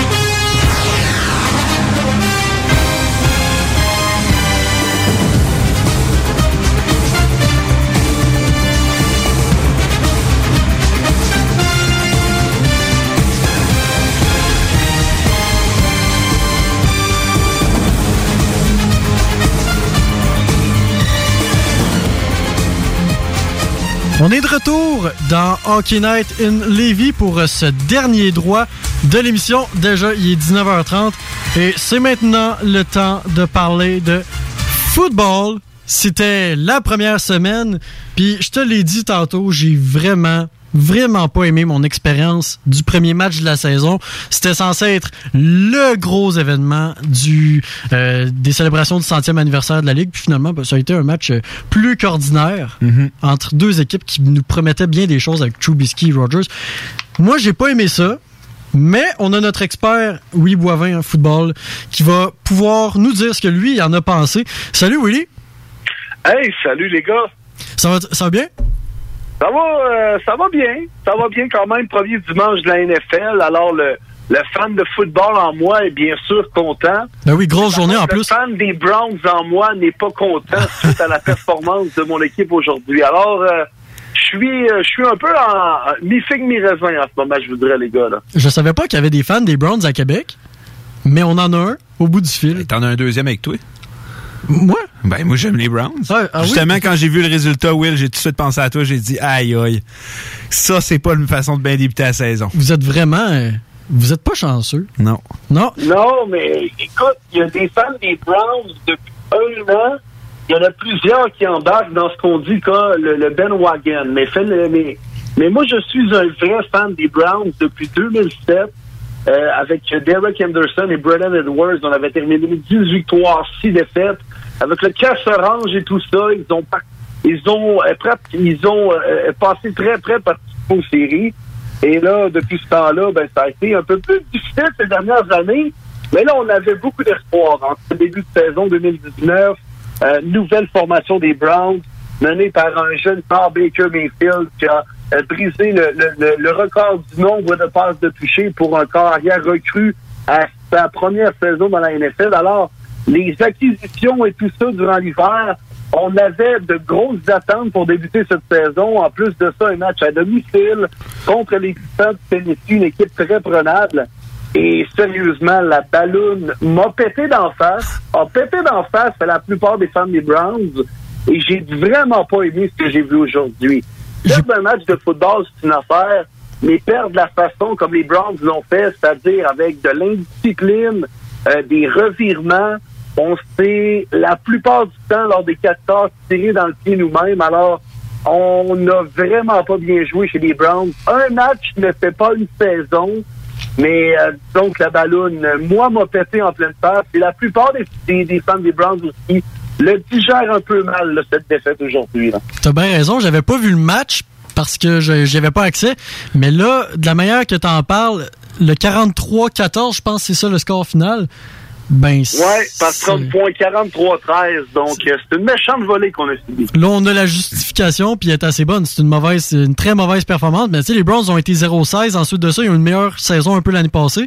Mais là, comme tu dis, un match fait pas une saison. On va attendre de voir. Ben, même les équipes qui ont gagné aujourd'hui, euh, c'est pas toutes des équipes de superstars. Ben non, et la saison est jeune. La saison est jeune et souvent au début de saison même, c'est compliqué pour des offensives de, de trouver euh, la cohésion, de trouver euh, euh, le fit entre tout le monde, la régularité en offensive. Et on dit toujours que c'est un peu plus difficile de euh, créer quelque chose offensivement que de simplement se défendre défensivement. Tu sais, défensivement, tu peux juste suivre un peu ce que dit l'offensive. Alors que l'offensive, c'est toi qui pars avec le ballon, c'est toi qui décides du jeu, tu dois... sais, Faut, qu'il y ait une belle cohésion entre tout le monde. Ça a été très difficile pour les Browns aujourd'hui. Perdre un match de football 23-20 sur un placement à la toute dernière seconde du match, c'est une affaire. Mais perdre comme les Browns l'ont fait aujourd'hui, euh, moi, j'ai- j'ai j'ai pas aimé ce que j'ai vu. Par contre, peut-être que ça pourra euh, faire un bon reality check à tout le monde, autant aux joueurs, à l'organisation. Et le piège que devaient éviter les Browns, leurs partisans, dont je fais partie, c'était de penser qu'on est déjà rendu une bonne équipe et qu'on fait déjà partie des bonnes équipes de la NFL. Je pense que les Browns ont euh, franchi euh, des pas de géant dans les dernières années. Tu l'as dit, Kevin, ils sont partis de 0-16 à 7 victoires l'année dernière. Elle a peut-être potentiellement une participation en série cette année. On se croise les doigts. Mais on fait des pas de géant, on s'améliore, on progresse du côté des Browns. Mais on ne doit pas penser qu'on est rendu les Pats, qu'on est rendu les Chiefs et qu'on peut rivaliser avec ces équipes-là. Alors, on a encore des croûtes à manger, de grosses croûtes à manger. Là, ça prend là euh, le, le pain brun Gadowa, là, puis on mange juste les croûtes, on mange même pas l'intérieur du pain. On mange des croûtes du côté des Browns. On a besoin encore de maturer, de progresser. Un match ne fait pas une saison, mais par contre, on doit euh, se ravisser très rapidement parce que dans la NFL, la saison se déroule très rapidement. Il y a seulement 16 matchs. Alors, chez les Browns, si on veut euh, être une équipe qui va participer aux séries cette année, ben on doit gagner dès la semaine prochaine contre les Jets. Une autre équipe prenable, et c'est des matchs comme, aujourd'hui contre les Titans. Si les Browns veulent accéder au prochain niveau et être une équipe aspirante aux séries, aux, aux séries ben, ils doivent battre des équipes comme les Titans, les Jets et compagnie. Ça n'a pas été le cas aujourd'hui. Mais là, tout le monde, on revient les deux pieds sur terre, on, on- on- retourne à la pratique, on retourne sur la table à dessin, on, euh, on, on pratique ce qui n'a pas marché, puis euh, let's go. On euh, se redresse les, euh, les manches, puis on euh, progresse pour le prochain match. Un match ne fait pas une saison, il y a encore du gros football à jouer, mais les Browns ne doivent pas penser qu'ils sont déjà une des bonnes équipes de la NFL. Euh, D'accord avec toi. Puis comme euh, comme tu dis, on reconnaît une bonne équipe à comment ils se relèvent euh, d'une grosse défaite. Donc ça va être à voir pour les Browns. Et il y a un, Exactement. il y a un sujet qu'on euh, un gros un des sujets tabous en ce moment dans la NFL. Puis ça me ferait quand j'ai vu la nouvelle, j'ai tout de suite pensé à toi parce que c'est toi-même qu'on avait parlé quand les Raiders ont libéré Antonio Brown. Tu m'avais dit j'ai peur qu'il signe avec les Pats. Ouais, mais c'était un sujet, c'était un secret de polichinelle. là. Ça- ça, c'est Aussitôt sûr. que la nouvelle est sortie, sur Facebook, les commentaires, c'était tout Pats, Pats, Pats, Pats, Pats, Patriots. C'était ça. Ça, je suis d'accord. Mais selon toi, est-ce que les Patriots, avec, avec l'acquisition de Brown, ont la meilleure attaque ou l'une des meilleures attaques? Déjà avec Tom Brady, Josh euh, Gordon et euh, Edelman, c'était déjà très bon. Là, avec, un- euh, avec Brown, est-ce que c'est la meilleure attaque de la NFL? Ben, écoute, sur papier, là, c'est c'est impressionnant, là. Les Pats, c'était déjà bon. C'est l'équipe championne du Super Bowl. Là, on rajoute probablement, s'il veut jouer au football et se concentrer à jouer au football, au lieu de faire sa princesse puis tout ça, Antonio Brown est probablement un des meilleurs receveurs de passes, sinon le meilleur et un des meilleurs joueurs offensifs de la NFL. Alors là, il arrive dans le système des Pats, Tom Brady et tout ça. C'est sûr que ça peut faire des flamèches. Par contre, quel genre d'Antonio Brown va se présenter avec les Pats? Euh, quand les Raiders ont fait son acquisition contre un choix de troisième et de cinquième ronde, on s'est dit, wow, quelle acquisition! Antonio Brown n'a pas coûté cher. Oui, il est dur à gérer, mais il va rapporter sur le terrain. Finalement, ben, ça a duré un camp d'entraînement. Il y a eu à peu près 7-8 scandales différents, puis on l'a libéré avant même de débuter la saison. S'il y a bien, sérieusement, là, dans, dans la situation actuelle d'Antonio Brown, je pense là, que ça aurait été une mauvaise acquisition pour 31 équipes de la NFL. Puis la 32e, les Pats, je pense que c'est une bonne acquisition. Il n'y a jamais rien. Une euh, équipe qui peut contrôler et qui peut euh, gérer l'ego et la diva qui est Antonio Brown, ben c'est les Pats. Ben, c'est Bill Belichick. Il l'a prouvé dans le passé. Euh, Randy Moss est un gars qu'on disait fini, qui arrivait justement des Raiders d'Oakland. On a, on l'a acquis contre un choix de cinquième ronde, puis euh, les Pats ont connu une saison parfaite avec lui en 2007, puis euh, il, est redevenu ce qu'il était avec les Vikings à l'époque, Randy Moss. Euh, ils ont eu des bonnes expériences avec des des, des gars comme Corey Dillon également, mais on, on- cite le cas de Randy Moss, puis également Chad Johnson, ça n'a pas été une expérience concluante chez les Pats. Alors, Antonio Brown est excessivement bon. Et s'il y a une équipe qui peut le contrôler, qui peut le rentrer dans le moule et dans leur système de jeu, c'est les Pats. Moi, j'ai bien hâte de voir ce que ça pourra donner. Mais sur papier, pour répondre à ta question, Dale, probablement oui, c'est une des attaques les plus redoutables de la NFL. Je pense pas que les Chiefs sont encore meilleurs, même avec l'acquisition d'Antonio Brown, mais et, les- les- on voyait déjà peut-être les Pats se rendre au Super Bowl ou rivaliser avec les Chiefs pour accéder au trophée Vince Lombardi. Mais là, avec Antonio Brown, ces deux équipes-là partent avec une longueur d'avance, contrairement à tous leurs rivaux de la conférence américaine. Alors, j'ai bien hâte de voir la suite. On a parlé de à quoi les passes vont ressembler avec Brown, mais les Colts, eux, ont perdu. Puis là, ça fait quand même un petit bout, là. Ça fait deux semaines. Les Colts ont perdu Andrew Luck, puis on comprend bien les raisons pourquoi il a pris sa retraite, des raisons euh, personnelles, raisons de santé. Mais là, on- il a laissé l'équipe un peu dans une situation difficile. On a Jacoby Brissett comme carrière numéro un. Euh, le deuxième carrière, c'est Brandon, euh, Brian Hoyer. Ça s'en va où les Colts cette année sans Luck? C'est une bonne question. Euh, moi, j'ai aimé le match que les Colts ont joué aujourd'hui contre les Chargers. On a perdu en prolongation. On est quand même passé près de créer une surprise en quelque sorte, c'est-à-dire battre les Chargers à la maison. Euh, les Chargers, c'est une bonne équipe que moi, je vais participer aux séries. Alors, on a quand même joué un bon premier match du côté des Colts pour lancer cette saison-là. Puis, on, on démarre pas la, campagne dans une situation facile. Tu, tu l'as dit, Kevin. Euh, il- Andrew Luck a surpris un peu le monde de la NFL en, annon- en annonçant sa retraite deux semaines avant le début de la saison. Puis, tu sais, on, a beaucoup chialé contre les partisans qui ont hué Andrew Luck lorsque la nouvelle est sortie lors d'un match préparatoire. Mais, tu sais, mettez-vous à, à la place des vrais fans des Colts, là. Le joueur franchise de cette euh, concession-là annonce sa retraite deux semaines avant le début de la saison. Pas on l'échange ou euh, on, va acquérir quelqu'un d'autre. Non, on le perd pour absolument rien. Puis on n'a à peu personne pour le remplacer parce que c'est deux semaines avant le début de la saison. Alors, tu sais, il a quand même laissé les causes dans une situation très embarrassante. moi, je comprends les motivations d'Andrew Luck d'accrocher ses crampons, mais il faut quand même admettre que le timing était vraiment bizarre et très dommage pour les Colts et tous leurs fans. Alors, ils ont bien joué aujourd'hui, les Colts. Puis Jacoby Brissett est un carrière un petit peu sous-estimé. Un gars qu'on a étiqueté comme un deuxième, qui est capable de faire la job comme premier. C'est pas Patrick Mahomes, c'est pas Drew Brees, c'est pas Tom Brady, mais il est pas mauvais. Puis il est capable de faire le travail s'il est bien protégé. Et chez les Colts, on a euh, une bonne ligne offensive depuis deux ans.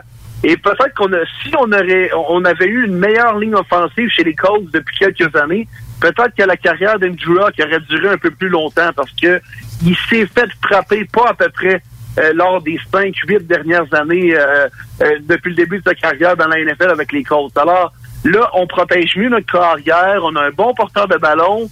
Alors, je sais pas si on a tant besoin de Jacoby Brissett pour gagner des matchs de football. On veut davantage faire confiance à notre porteur de ballon et à notre défensive. Ils sont dans une division quand même ouverte. Euh, les Titans, les Texans, les Jaguars, c'est rien d'impressionnant dans leur division.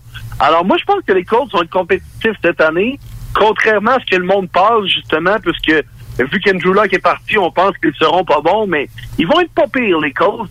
C'est sûr qu'ils ont perdu le plus gros morceau de l'équipe et ils le remplacent pour absolument rien puisqu'il a pris sa retraite. C'est une lourde perte.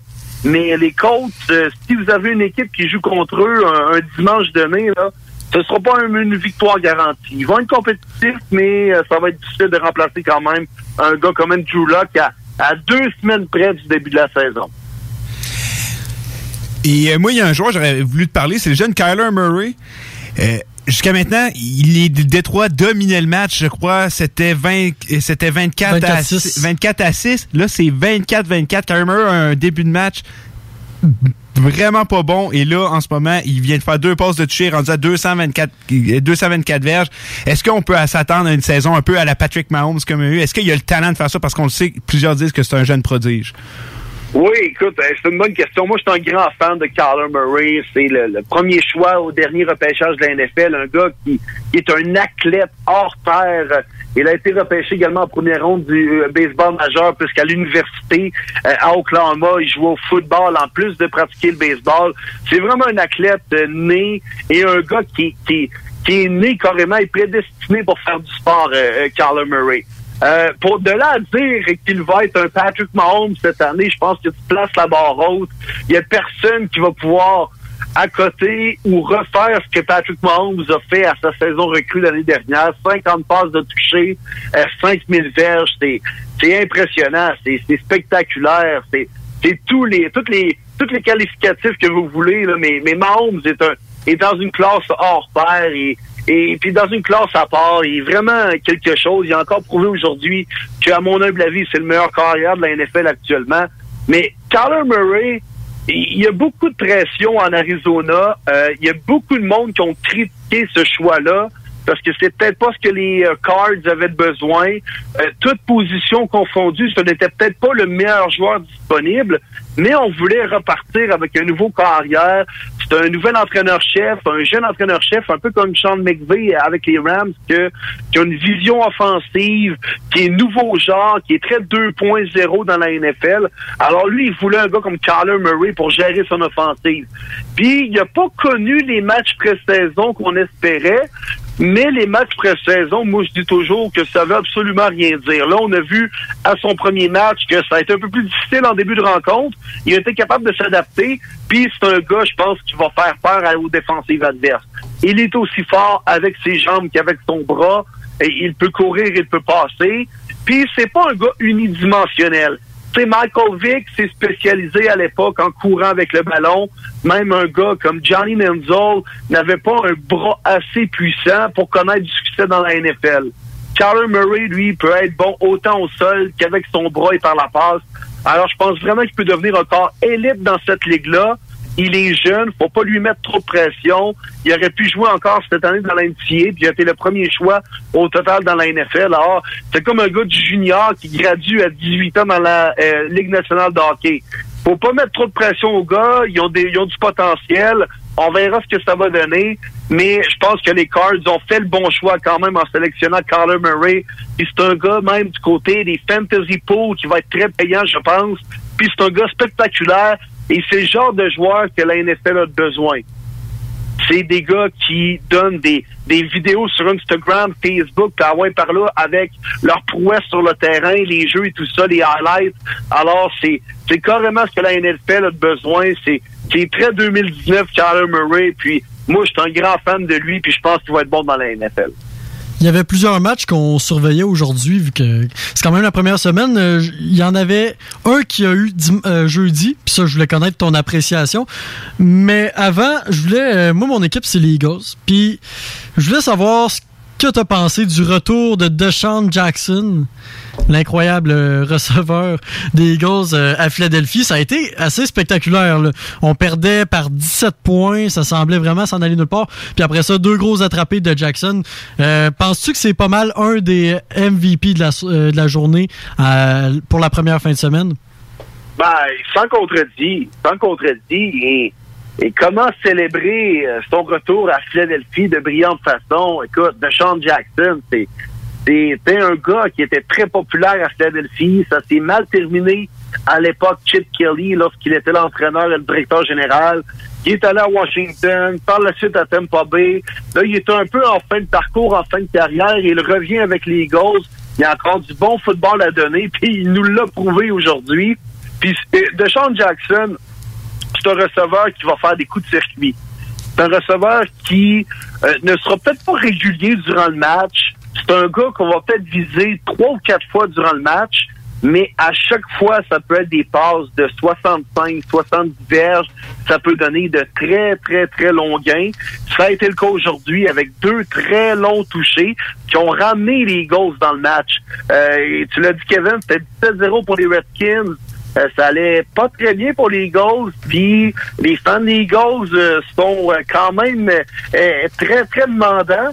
Et là, on commençait à entendre des huées euh, au stade des Eagles, puis on est revenu dans le match, entre autres avec un long jeu à Deshaun Jackson.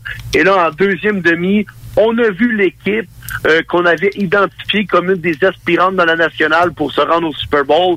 Les Eagles ont une belle machine de football, offensivement, défensivement. Euh, Carson Wentz a trouvé ses repères en deuxième demi. Puis euh, maintenant, là, il y a un arsenal offensif intéressant. Là. Il y a Deshaun Jackson, il y a Archon Jeffrey, Zach Ertz, un des très bons alliés rapprochés dans la NFL.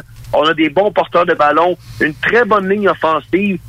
C'est très diversifié l'attaque et le choix de jeu des Eagles. C'est très bien mené par l'entraîneur-chef Doug Peterson. Alors, les Eagles, cette année, moi, je pense être une équipe à surveiller dans la nationale.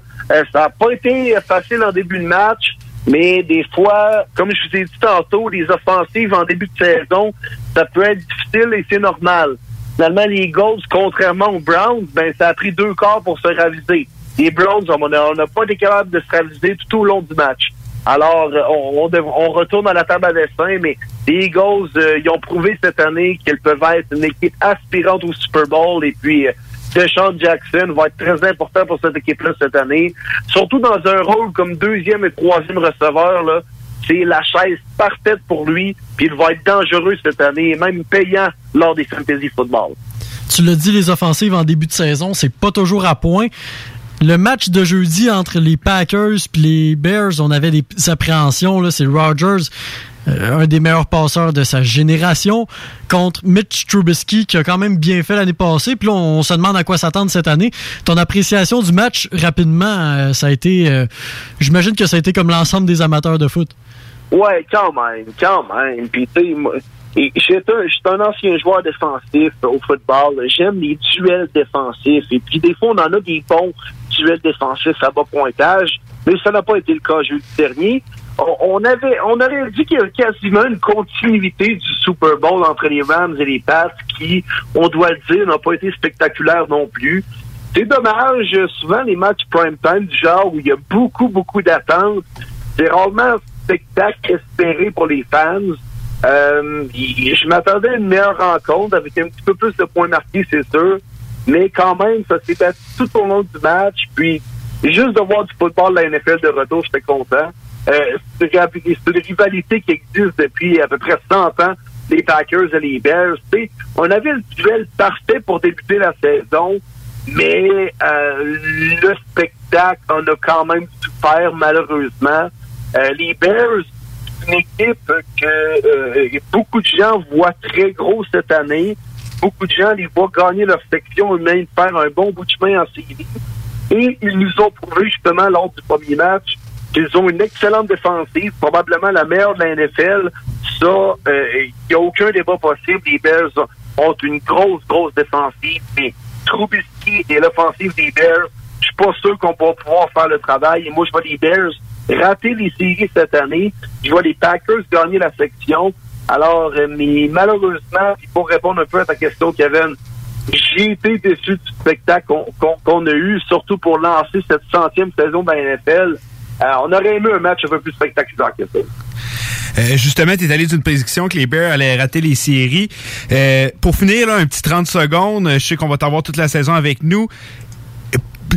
Qui, ça va être quoi le Super Bowl cette année? On se fait du fun. Un petit 30 secondes, juste savoir, ça va être quoi le Super Bowl cette année d'après toi? Oh, ça c'est la question. euh, C'est la question. À plusieurs zéros de dollars. Euh, je pense, les gars, ça va être les Chiefs dans l'américaine.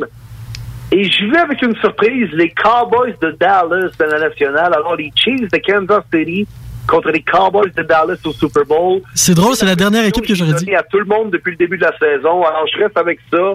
Et les Chiefs contre les Cowboys, moi, je pense que les Cowboys, c'est une équipe sous-estimée qui pourrait surprendre. Ouais, j'aime ça, c'est audacieux, c'est audacieux. C'est très audacieux, les Cowboys. Ben, euh, merci, hey, mer- merci Will d'avoir été là. On se reparle euh, dimanche prochain, puis euh, je vais te souhaiter une excellente semaine. Yes, euh, merci, euh, merci à toi. Salut, bonne soirée. Salut. Fait que c'était euh, Willy Boivin, qu'on va avoir à chaque semaine avec nous à 19h30, euh, euh, à qui, avec qui on peut avoir des très, très, très, très longues conversations sur le football. Ah, il, connaît ça. Il Ouais. connaît ça, faut lui donner.